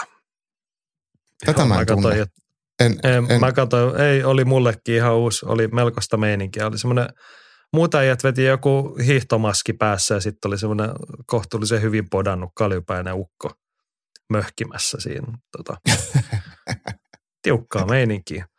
Sitten on ainakin itselle tuttu ykkösenä Cannibal Corpse, Hammer Smashed Face. Nimi ainakin sopii nyt hyvin sitten sisääntuloon. Ja eikö kaikki tämä lähti kuitenkin itse death niinku- metalin ehkä suurimpia tai, tai ainakin tunnetuimpia tai yksi tämmöinen. Joo, ihan niin kuin klassista, nimiä. ihan niin kuin karkas Euroopassa, niin Floridan pojat on sitten Jenkki, Jenkki Dödön kyllä kärkeä ollut. Kaikki lähti itseni kohdalla tästä, kertoo Andres. Ihan jäätävää meininkiä. Barnesin murina oli aikanaan jotain, mihin ei muut pystyneet. Kuuntelen niitä neljä ekaa albumia melkein viikoittain. On edelleen todella mallikasta death metallia. Joo. No nyt sitten kaikki miettimään, kun seuraava matsi tulee, että pistetäänkö death metallia vai black metallia, klassista heviä vai No mieluummin näitäkö mumina-räppiä, jos multa kysytään. Joo, Jaakko joo. tietenkin ehdottaa Wu-Tangia, mikä on aina toimiva ratkaisu kyllä sekin. Mm. Mutta kyllä mä va- valitsin rappis skenestä jotain muuta kuin Vutangia, mutta silti Vutangi on kyllä ihan hyvä. Mutta tota, Ahaa, okei. Okay. No joo, ymmärrän, ymmärrän. Se on ehkä niinku, se ei ole semmoista niinku nostatusta niin helposti. Meininki. niin, niin, no on se Sellaista. on, kyllä se sitäkin on, mutta ei, ei- ei se aina tarvitse ollakaan. Joo, no nyt oli tällä kertaa tällaista tarjolla. Mä ajattelin, että tästä kun painetaan toi äänitysnappula pois pohjasta, niin otan itselle tää syömistä ja taidan kaivaa karkassin levyyn kuule tuolta hyllystä esiin. No ehkä mä kuuntelen sitä Spotifysta, koska mä ajattelin mennä vähän pullistelemaan tuonne Gymin puolelle. No niin, mutta sittenhän rauta alkaa nousta, kun pistät heviä soimaan. Että ei tarvitse enää no- nostella pelkkää tyhjää tankoa. Niin, mutta hei, tse- tsekkaa karkas. Tsekatkaa kaikki muutkin, upea bändi. Tällaista. Tämä saisi nyt tällä kertaa mun puolesta riittää. Pari tuntia. Niin. Vähän lipsuttiin taas ylitöiden puolelle tälläkin viikolla, mutta olkaa hyvä vaan. Ylilönti podcast palaa ensi viikolla. Maanantaina tälle ei taivas ole pudonnut niskaamme, niin tulee uutta jaksoa ja puidaan sitten viikonlopun mähinät uudestaan läpi. Kiitos kun kuuntelit ja maanantaita odotellessa viettäkää hyvää viikonloppua ja pitäkää itsestänne huolta ja voikaa hyvin.